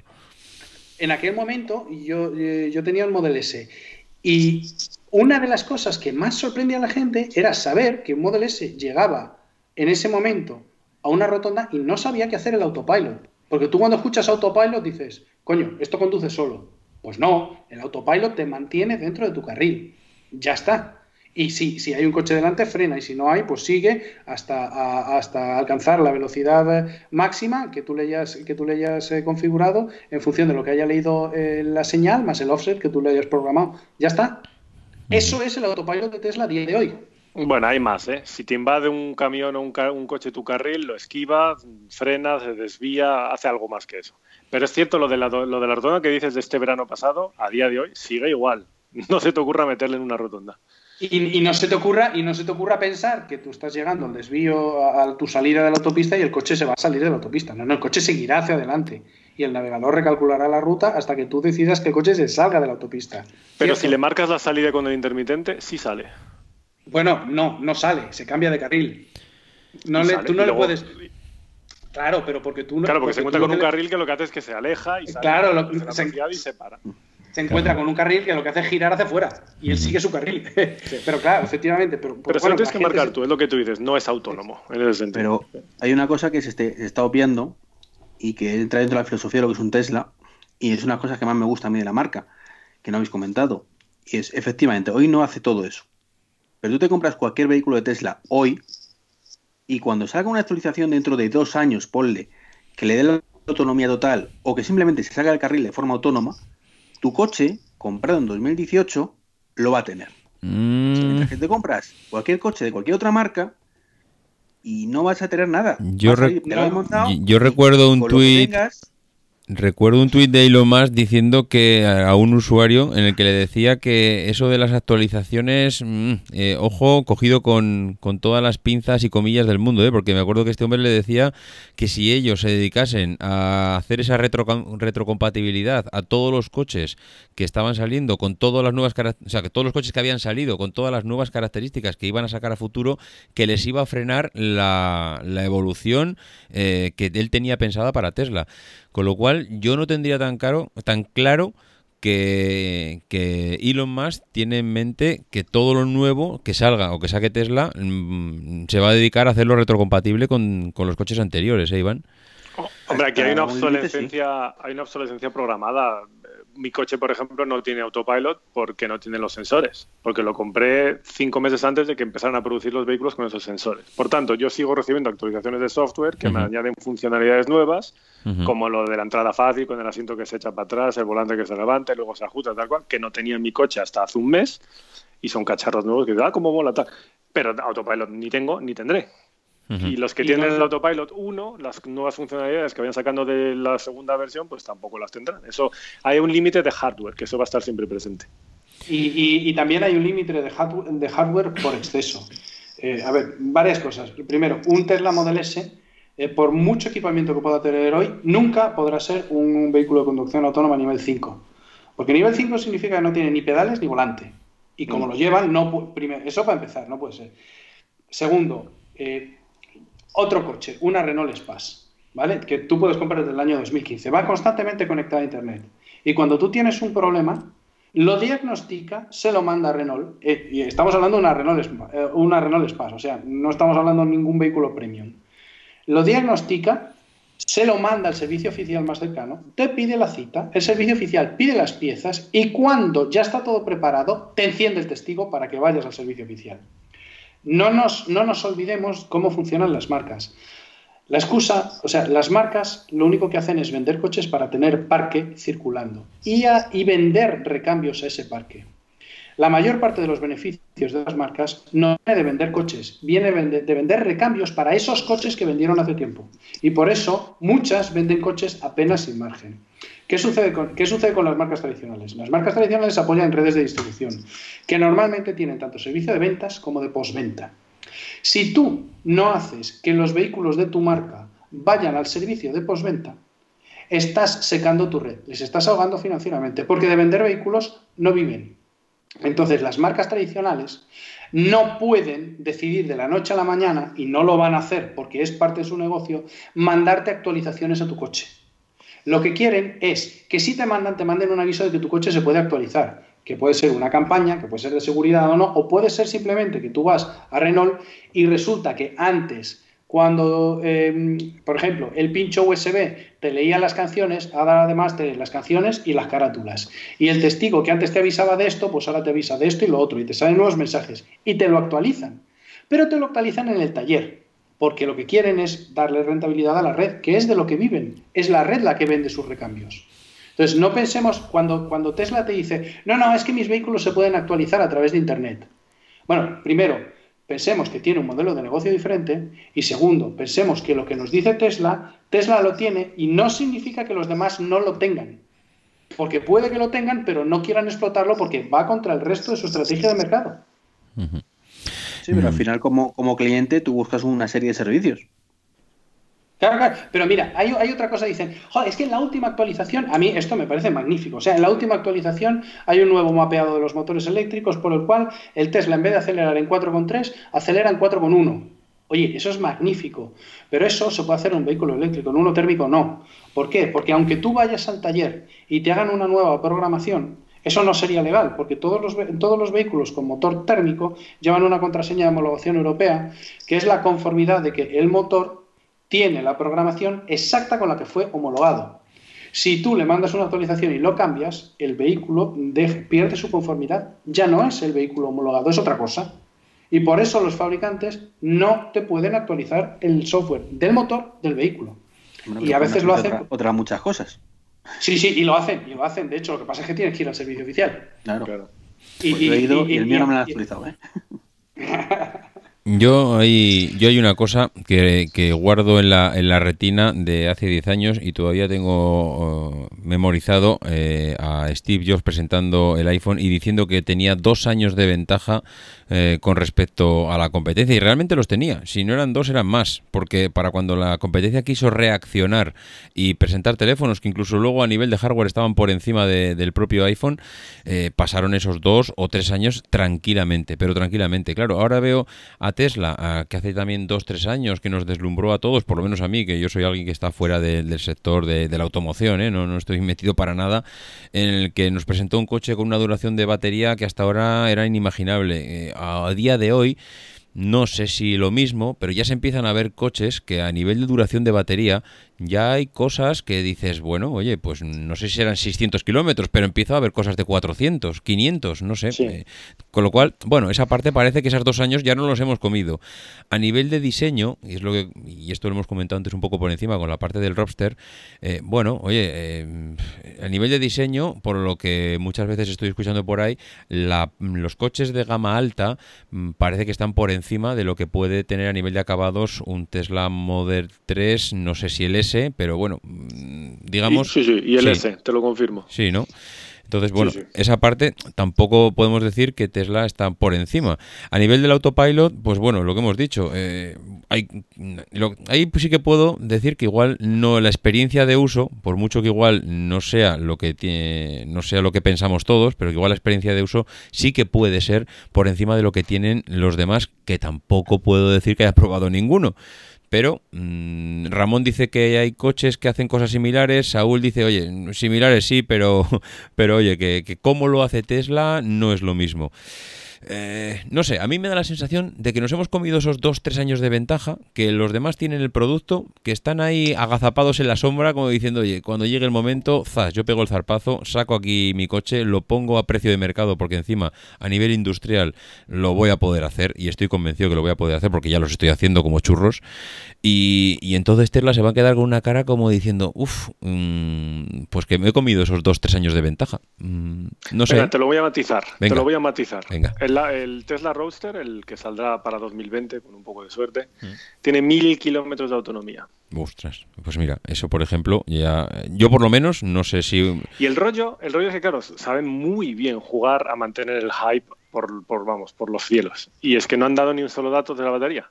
Nadie sabe cómo ni por qué, pero tiene mil kilómetros de autonomía. Ah, sí, creo que dijeron que eran un, un pack de baterías de 200 kilovatios hora. Entonces, eso es lo que deja aún más loco a los analistas, porque dices, ¿cómo meten eso en ese coche? es que te lo iba a preguntar ahora mismo. y ahí te quedas. Y ahí te quedas. Entonces, puede ser bluff, puede estar de farol, no lo sé. Lo que pasa es que sería demasiado arriesgado, yo creo. Eh, o puede que tengan algo entre manos. Hombre, yo pues sé. Te voy a decir, pues te voy a decir de dónde creo que viene la cosa. Y, esto es absolutamente una, una apuesta personal. Yo creo que en el, en el roster le han metido mm, probablemente dos motores de, de 500 caballos o de 400 kilovatios cada uno, para llegar a una cifra que sea aproximadamente algo superior a 1000 caballos, que si son 1000 caballos lineales, como te aporta un motor eléctrico, pues te puede dar esa aceleración brutal que no tiene ningún otro, otro vehículo. Pero ¿qué sucede? Que para realmente conseguir esa, esa aceleración sin... Eh, eh, para conseguir la corriente eléctrica que necesitas para alimentar esos motores y conseguir esa aceleración, necesitas mucha batería. El, pico tiene que ser brutal. claro, y necesitas mucha batería. Y como necesitas mucha batería, necesitas mucha capacidad. Porque así, bueno, pues si, si necesitas eh, una corriente de agua muy grande, pues o tienes una bañera muy grande o una pequeñita, eh, se, destroza. Y yo creo que es precisamente por eso. Y la consecuencia es que tienes, claro, si no haces el, el gamberro, pues tienes mil kilómetros de autonomía, que es muchísimo más que cualquier competidor. No, pero a lo, que, yo iba, claro, tú puedes fácilmente superponer dos baterías de un Tesla Model S 100D y ya tienes 200 kilovatios hora de, pero es que físicamente ahí no cabe en ese coche. Mm. Mira, eh, el otro ese, día... es el, ese es el misterio sobre el que la gente anda diciendo. Que no cabe, vamos. ¿Cómo lo han hecho? Mira, el otro día estuve en, en, lo pusimos, hay otro podcast en la red de Milker que se llama Plug and Drive eh, que tiene su grupo de Telegram y demás. Y en ese grupo de Telegram puse el otro día eh, em, imágenes de la fábrica de Rimac en Croacia. No sé si, bueno, pues la fábrica de Rimac en Croacia tiene eh, un departamento que se dedica solo a hacer baterías, packs de baterías, de cualquier forma y prácticamente cualquier capacidad manteniendo la densidad, pero, y nos enseñaron cómo las estaban haciendo y diseñamos baterías con cualquier forma para aprovechar cualquier hueco y meter pilas, pilas botón. Entonces imagino que si lo pueden hacer Rimac, que bueno, pues ya sabéis que es una compañía que se dedica a tecnología de automoción, eh, pues entiendo que Tesla lo puede hacer bastante mejor. Sí. O sea, que al pues final habrán aprovechado todos los huecos. Pues entiendo que sí. Está, claro que si, lo han hecho es que de alguna forma es factible. Pero el tema es que lo que decís, que veis como demasiado claro que la ventaja de dos años ya se la han comido, tal. Yo ahí donde tengo mis dudas. Yo les veo que siguen también lanzando cosas hacia adelante que los demás no tienen y que los coches que parecen que van a caer ya y se van a comer todo el terreno que el Model 3 se supone que tiene ganado, tampoco los ven los concesionarios. Entonces. yo le voy a meter el dedo en el ojo a David y ahí van. No sé si os acordáis, no sé si os acordáis que hace 10 años, eh, o hace 9, si no recuerdo mal, Steve Jobs. Eh, no, hace más, hace 10 años Steve Jobs presentaba el iPhone y decía que, que la conexión 3G en un teléfono no era necesaria. tendría, tendría, tendría redes Wi-Fi. Claro, es siendo, siendo fantástico y siendo un, un teléfono increíble y siendo, pues eso, un visionario, joder, no puede ser, no, no, puede dar el clavo en todo. No, eso está, claro. eso está claro. Y no lo daba, ¿eh? Y, no lo daba. y con más Tesla es lo mismo, está claro. Mm. yo a mí hay una cosa que me mosquea de, de, Elon Musk y de Tesla. Bueno, más que de Elon Musk, no sé si la filosofía, no sé qué es lo que arrastra uno del otro. Y es el tema, mm, y hay otro punto que tenemos aquí, eh, yo creo que ya igual hasta lo asociamos, que era, era el último, Iván me perdonará porque creo que lo ha ordenado él y me lo estoy saltando yo. no pasa nada, no pasa nada. no, porque... que, Ramón quiere hablar del camión, ¿eh? que ha venido a hablar del camión y no le dejamos. he venido a hablar de mi libro. bueno, ya, ya tendrá, luego lo dejamos que nos suelte un speech. Pero yo es que lo que no termino de entender, y siempre además he dicho que Tesla, eh, su modelo de negocio es la energía, son las baterías. Nos lo ha puesto en forma de coche y ahora estamos todos deslumbrados con el coche, mm, pero que aquí yo creo que el negocio está por detrás y es la batería y yo creo que además eh, Saúl lo ha dicho ahora mismo, cómo demonios mm, están metiendo esa capacidad de batería en un roster que es una caja de cerillas y hace mil kilómetros. Eh, algo puede haber, claro, eh, decía Ramón, pues si la fábrica de fulanito lo hace no sé dónde, pues también lo podrán hacer estos. Yo creo que hay algo más, yo creo que Tesla tiene ese as en la manga, tiene ese SpaceX, tiene, ha tenido el Solar City. ¿Qué, es, ¿Qué demonios está ligando todo eso? Porque hay un, hay un plan maestro que nos dice lo más, pero eh, es que no sé, que, cómo hilar todo esto o dónde acaba todo esto, porque según Elon Musk esto acaba en Marte, no sé si al final acabaremos con los Tesla por Marte. si sale bien este próximo lanzamiento de, SpaceX, ya habrá uno en órbita. bueno, un roster, ¿no? Un roster, primero.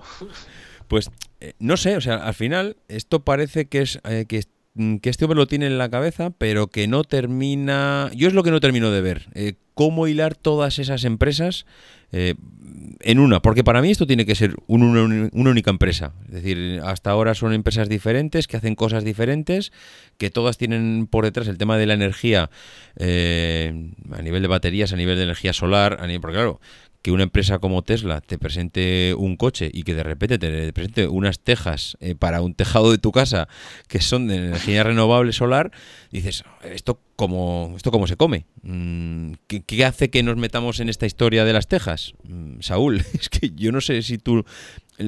Sí, eh, yo me leí la biografía esta eh, semi-autorizada, digamos, de Ashley Vance que publicó sobre Musk, que, que está, es muy interesante porque te da un, unos cuantos pincelazos, unas cuantas pinceladas y un buen vistazo de lo que es la mente de este señor, que sin duda es brillante, pero ya sabéis, como toda esta mente brillante, pues a veces un poco tirano, a veces un poco loco, o sea, mucho, muchas zonas oscuras también.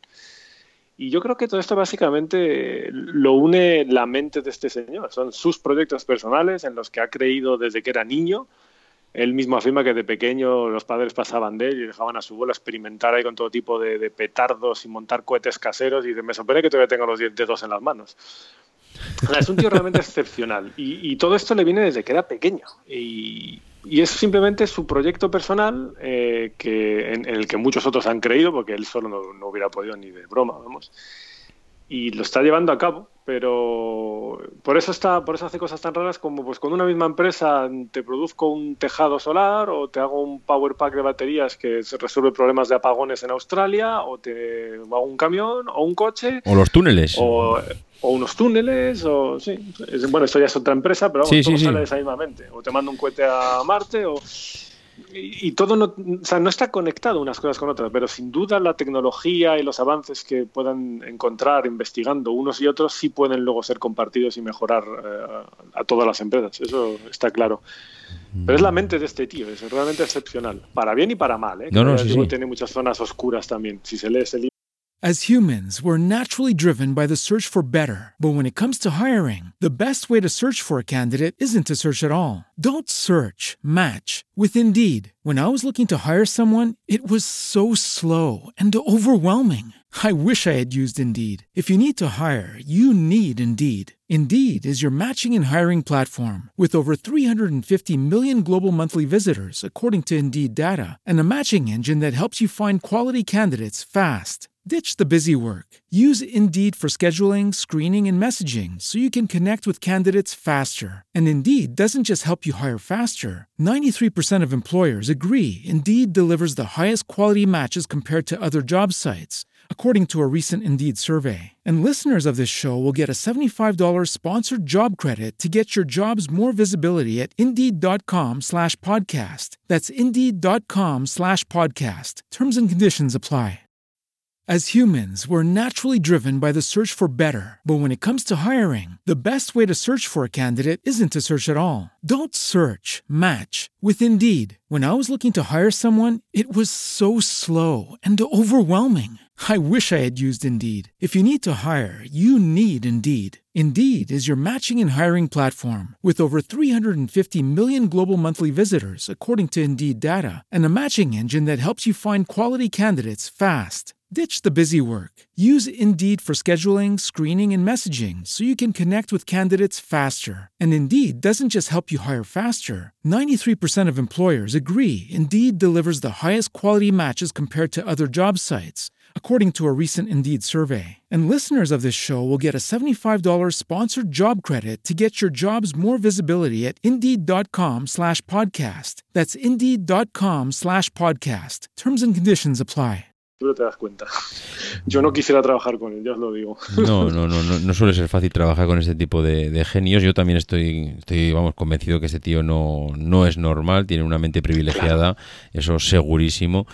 Pero tiene, hay algo ahí detrás que yo creo que no terminamos de ver, bueno, no terminamos, yo no termino de ver eh, cómo hilar todo esto, eh, de cómo esto que está relacionado con la energía y que muchas de sus empresas él lo tiene relacionado con la energía, eh, y está auto, bueno, está convencidísimo de que eh, esto va a funcionar a futuro y, no sé dónde lleva, porque otra cosa era, bueno, es que en la misma presentación donde nos dijo que íbamos a tener una colonia en Marte, eh, joder, no sé, eh, realmente mm, salir a salir a una presentación y decir esto y decir que mi plan maestro es que dentro de no sé, dentro de 20 o 50 años estemos en Marte, pues no sé qué sentido tiene. No, sé qué le ayuda a él personalmente, porque esto, al final, esto es una empresa y como decía Ramón, esto está para ganar dinero. Iván no está muy convencido de eso. Iván está mm, más pensando en que esto es un cambio de filosofía y que, que, bueno, aquí hay algo más que no lo hacen por amor al arte, que esto lo hacen por amor al arte y yo, no, me amor al arte tampoco. Estoy de acuerdo en que es una empresa, lo hacen para ganar dinero a largo plazo largo plazo. A corto plazo el objetivo es otro. Es ese cambio pero Que, si quieres entramos ya un poco a la parte de números, pero que el largo plazo se les está haciendo muy largo. O sea, porque Ramón siempre decía, yo creo que y alguna vez lo ha dicho, que eran 35 trimestres en los que iban estaban en números rojos. Sí, y hubo dos trimestres, me parece, que no estuvieron en, números rojos. Mira, en las, en las notas del podcast dejamos un, un enlace al Nasdaq, eh, mm, concretamente la cotización de Tesla, donde se puede ver todos los balances y, bueno, y todas las cuentas de resultados desde el año 2012 hasta el año 2016. Yo, a ver, eh, sin entrar muy en profundidad, eh, bueno, hay veces que se dicen, ah, que Tesla pierde dinero porque invierte mucho tal. Sí, vale, pero vamos a poner las cosas un poco en contexto. Si hacemos el símil que todos entendemos de una familia, Tesla es una familia que ingresa 3.000 y se gasta 3.500. Y además tiene una hipoteca, que es la inversión. Y la hipoteca es que se está comprando un terreno que le cuesta otros 5.000 euros al mes.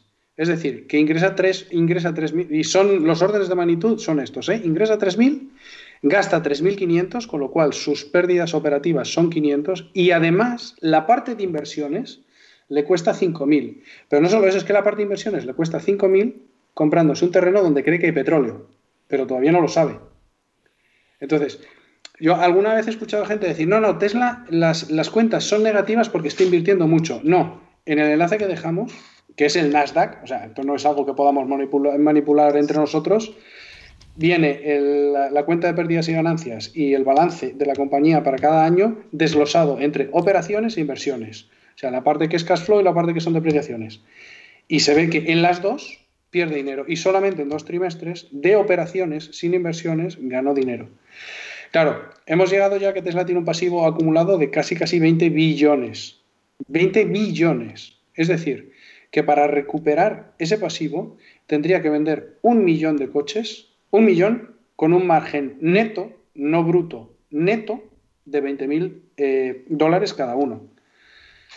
Claro, si hace un poco estábamos pensando en, una compañía que a lo mejor desgraciadamente perdería parte de su alma porque tendría que ser vendida eh, o la compraría a algún otro, ahora ante esto estamos viendo que es una compañía que ya no puede ser vendida. Es una compañía que sobrevive sola o, o financieramente no tiene mucha salida.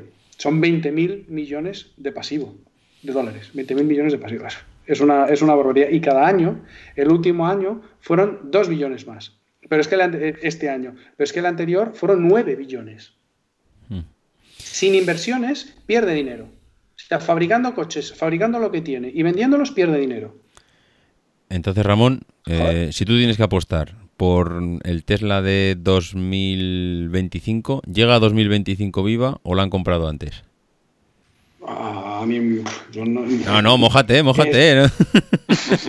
¿no? porque es un poco debate interno entre que yo creo que los números dicen que no, que, que Tesla quiebra en el Q3 del año que viene Hola, hola, el Q3 del año que viene. te has venido arriba, te has venido arriba, Ramón. Hay, queda dicho. Sí, sí, sí. Eh, y, si, no, si, no consigue, si no consigue superar, vamos, yo creo que, es que eh, si te pones a ver el listado de los propietarios de Tesla, o sea, de los accionistas, no le queda ninguno grande. El último era Daimler Mercedes y ya se salió. ¿Por qué? Porque Tesla es una compañía que, eh, cuyo capital está, o cuyo capital, cuya propiedad está tan atomizada. No tiene inversores profesionales. O sea, los mm. inversores profesionales se salieron ya.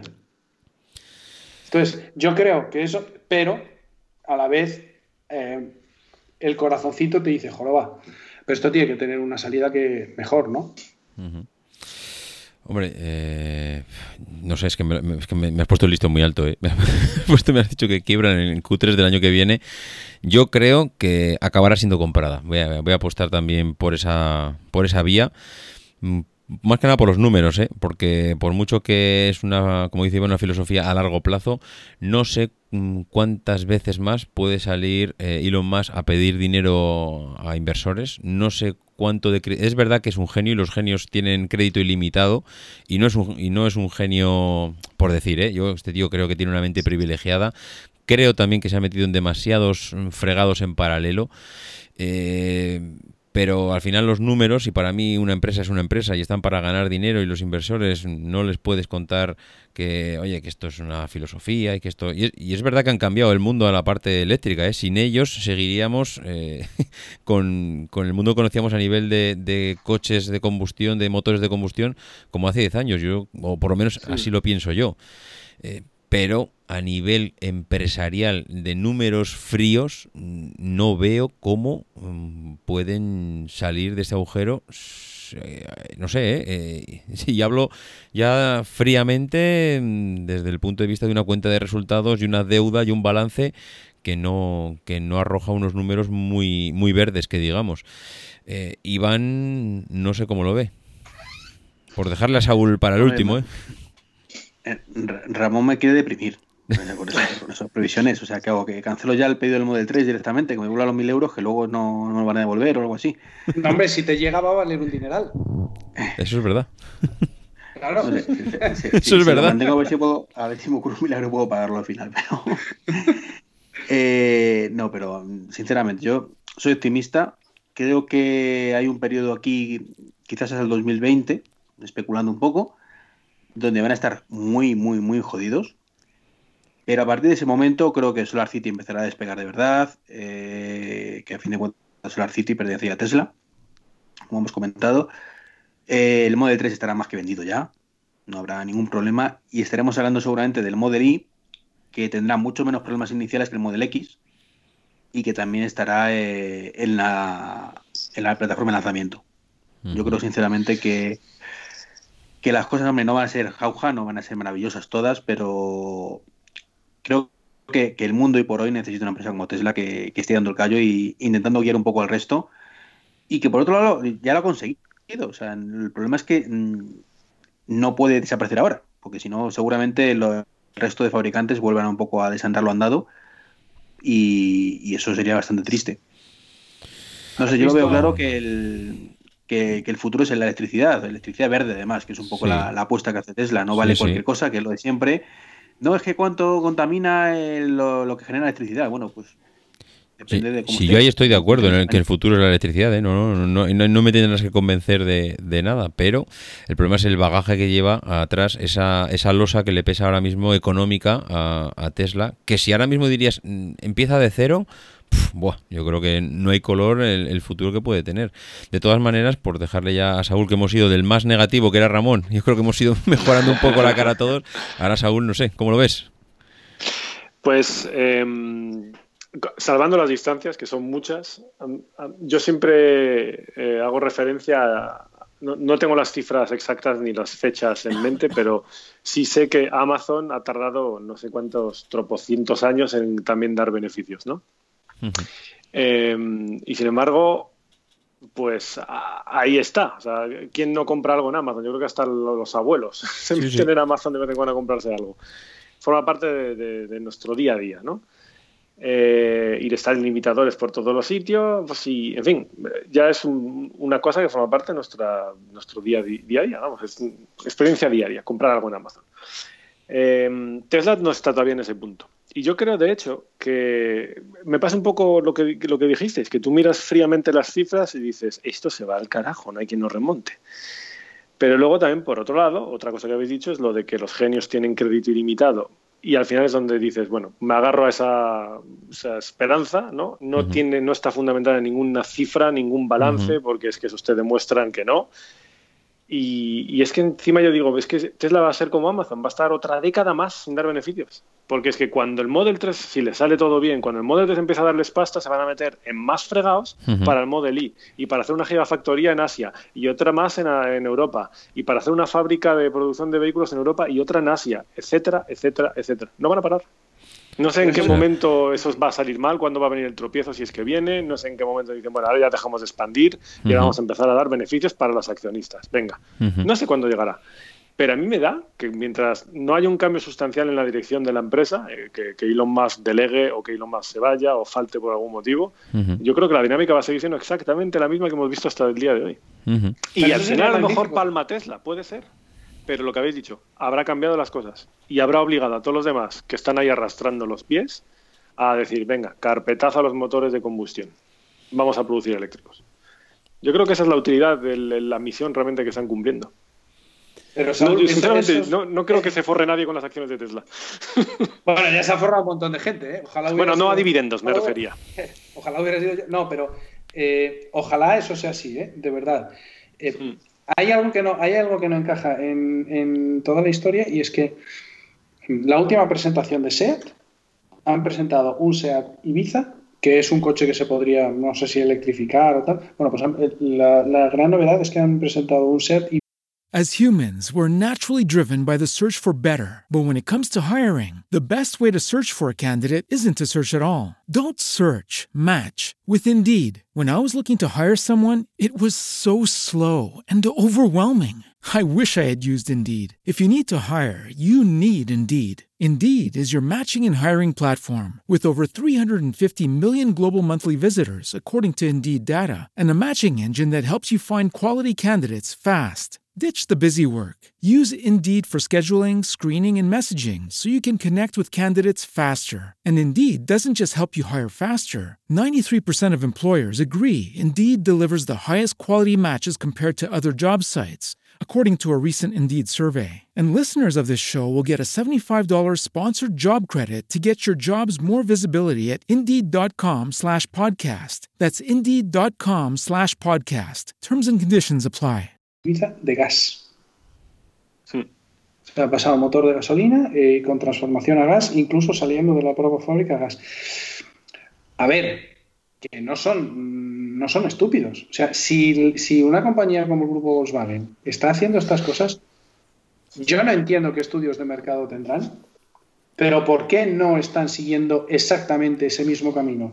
También es cierto que, el grupo Volkswagen está dejando que sea haga esas cosas y está intentando llevar la electrificación más para, para Audi, ¿no? que es la marca un poco más premium del, del grupo, y quizás la que... La serie ID. Claro, la, la, que cuyos clientes puedan pagar el extra de, de, de, pagar todo el combustible por adelantado comprándote un, comprándote un eléctrico, ¿no? Mm. Pero, pero te decía antes que ojalá las cosas sean como, como dices tú, pero también habría que ponerle a alguien, a Elon Musk al lado, y que le dijese, oye macho, cuando hagas un camión, haz un camión que pueda funcionar como un camión. No me hagas un camión que tiene 500 kilómetros de autonomía. No me hagas un camión cuya cabeza tractora pesa 13 toneladas. Porque si una cabeza tractora pesa 13 toneladas y una cabeza tractora normal pesa 6, seis y media, esto lo podemos leer todos en los laterales donde pone tara y peso máximo, si pesa 6, 6 y medio, 7, como los camiones están limitados en peso en su conjunto, has perdido 7 toneladas. Y todos sabemos que lo que cuenta en la logística es cuánto te cuesta cada tonelada kilómetro. Joder, si tu camión puede, puede, no puede llevar, o sea, puede llevar 7 toneladas menos que el de los demás, y encima solo puede llevar un conductor, y encima hay que recargarlo cada bueno, decían, eh, ¿cuánto era? 650 kilómetros, que es mucho más que, que, una, que una, ¿cómo se llama? Que una, que una parada de tacógrafo. Hombre, al final es que estás restringiendo tu, te estás restringiendo tu camión a servicios urbanos e interurbanos. ¿No? Estás a recogida de basuras, por ejemplo, a hacer de hormigonera, a hacer de transporte de áridos. Yo el otro día no, no olvides, no olvides que la han presentado para el mercado estadounidense principalmente, aunque luego se, les verá por Europa. Pero allí tienes muchísimos hubs de transporte, muchísimos nudos de, logística eh, de grandes empresas que son los que les han puesto los pedidos. los Walmart, las Pepsi, las de distribución.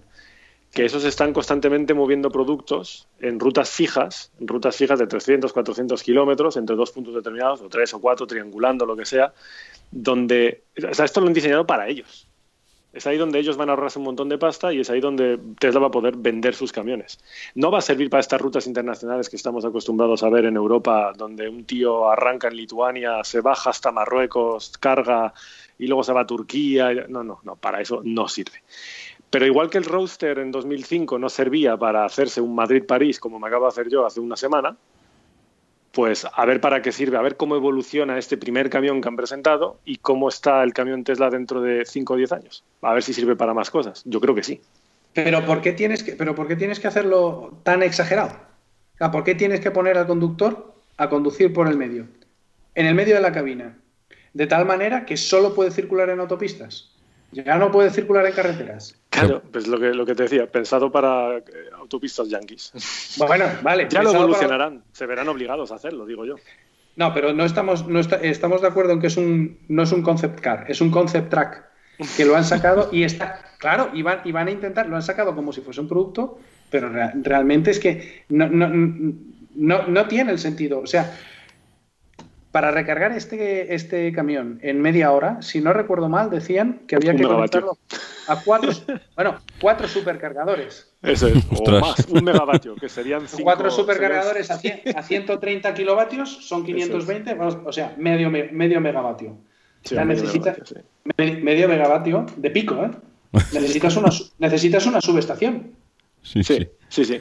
Necesitas una subestación o necesitas una fábrica que tenga una pequeña central de cogeneración o que tenga un pequeño generador de gas. Por eso te decía, por eso te decía, Walmart, dos centrales de distribución que luego desde ahí redistribuyen con otros camiones a sus supermercados de la zona, tal y cual, y entre esas dos, en cada una, su subestación, su flota de, de Tesla semi-truck, su ida y vuelta todo el santo día, pum pum, 24 horas al día operando. Está pensado para eso. En tu autopista Yankee, casi todo en línea recta, puedes ir a 60 millas por hora, cuesta arriba 5%, tal cual. Es para eso.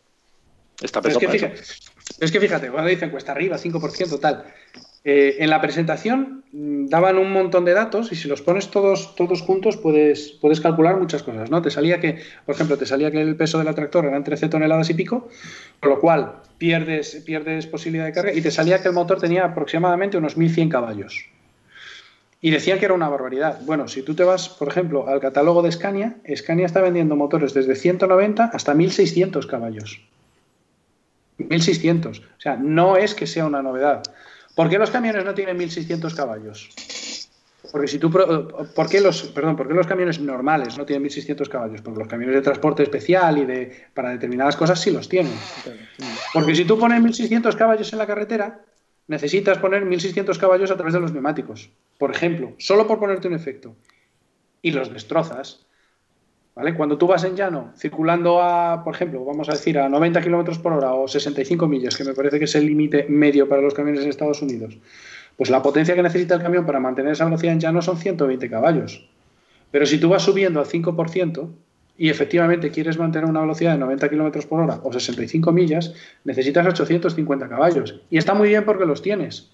Pero ¿qué hacemos con los neumáticos? Porque los neumáticos es una de las cosas que más dinero cuesta en, el transporte por carretera. los destrozas.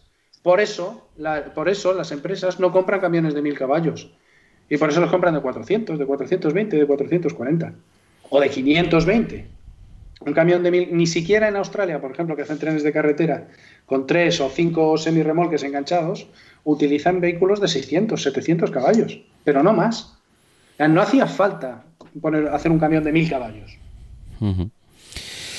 Pues no sé, la verdad es que es un, es un tema, el tema de ese camión que, como decíamos al principio, mm, yo creo que es más una puesta en escena para seguir manteniendo ese hype que, otra cosa. Aunque es verdad que escuchando los argumentos de Saúl, oye, eh, igual, en, igual en Estados Unidos arrasan, ¿eh? No, no sé, si allí realmente hay ese tipo de, comercio logístico más cercano que el que podemos tener aquí en Europa, oye, es que no tiene nada que ver con este concepto que tenemos aquí de un camión, un transporte eh, que te coge y te cruza toda Europa para venir aquí hasta España eh, y luego volver otra vez cargado no sé, igual ahí el funcionamiento es otro tipo de, logística.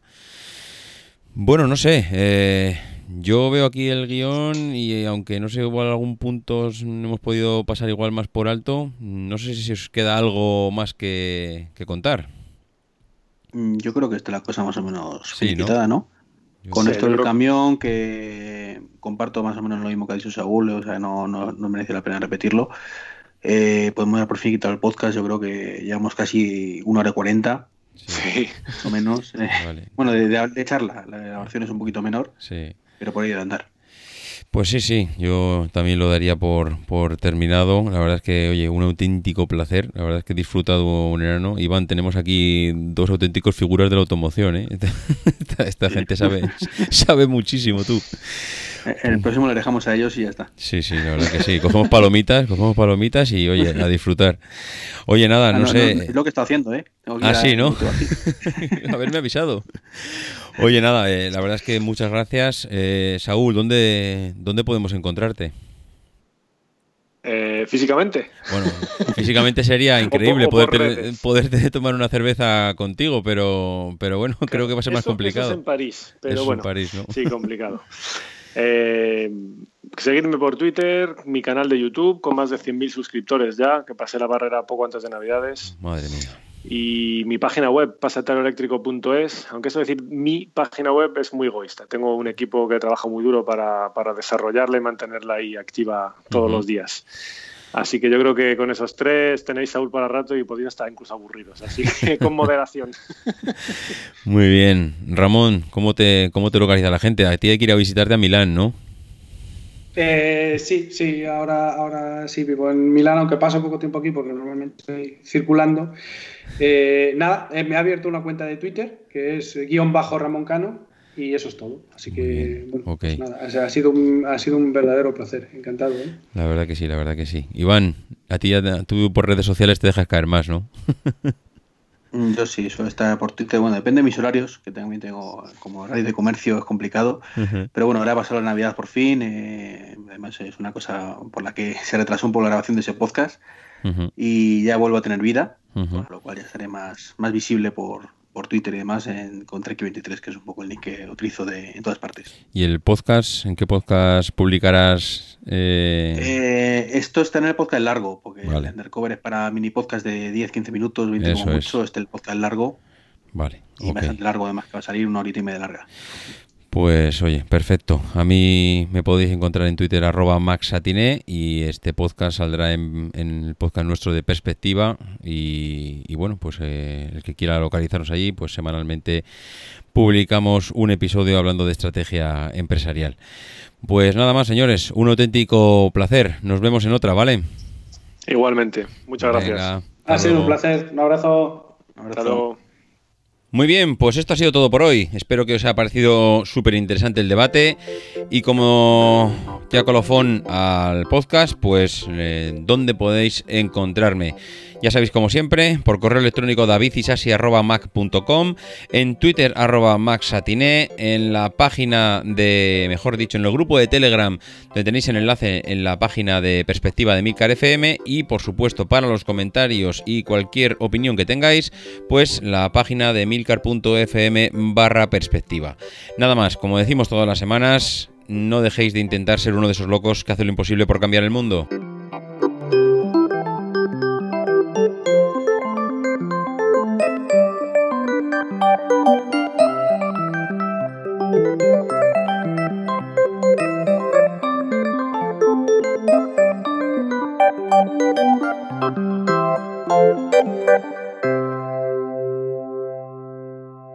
Because the people who are crazy enough to think they can change the world are the ones who do.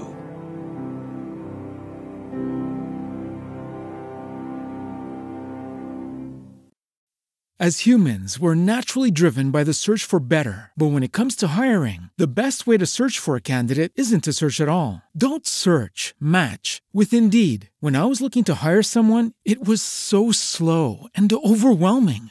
I wish I had used Indeed. If you need to hire, you need Indeed. Indeed is your matching and hiring platform with over 350 million global monthly visitors, according to Indeed data, and a matching engine that helps you find quality candidates fast. Ditch the busy work. Use Indeed for scheduling, screening, and messaging so you can connect with candidates faster. And Indeed doesn't just help you hire faster. 93% of employers agree Indeed delivers the highest quality matches compared to other job sites, according to a recent Indeed survey. And listeners of this show will get a $75 sponsored job credit to get your jobs more visibility at Indeed.com slash podcast. That's Indeed.com slash podcast. Terms and conditions apply.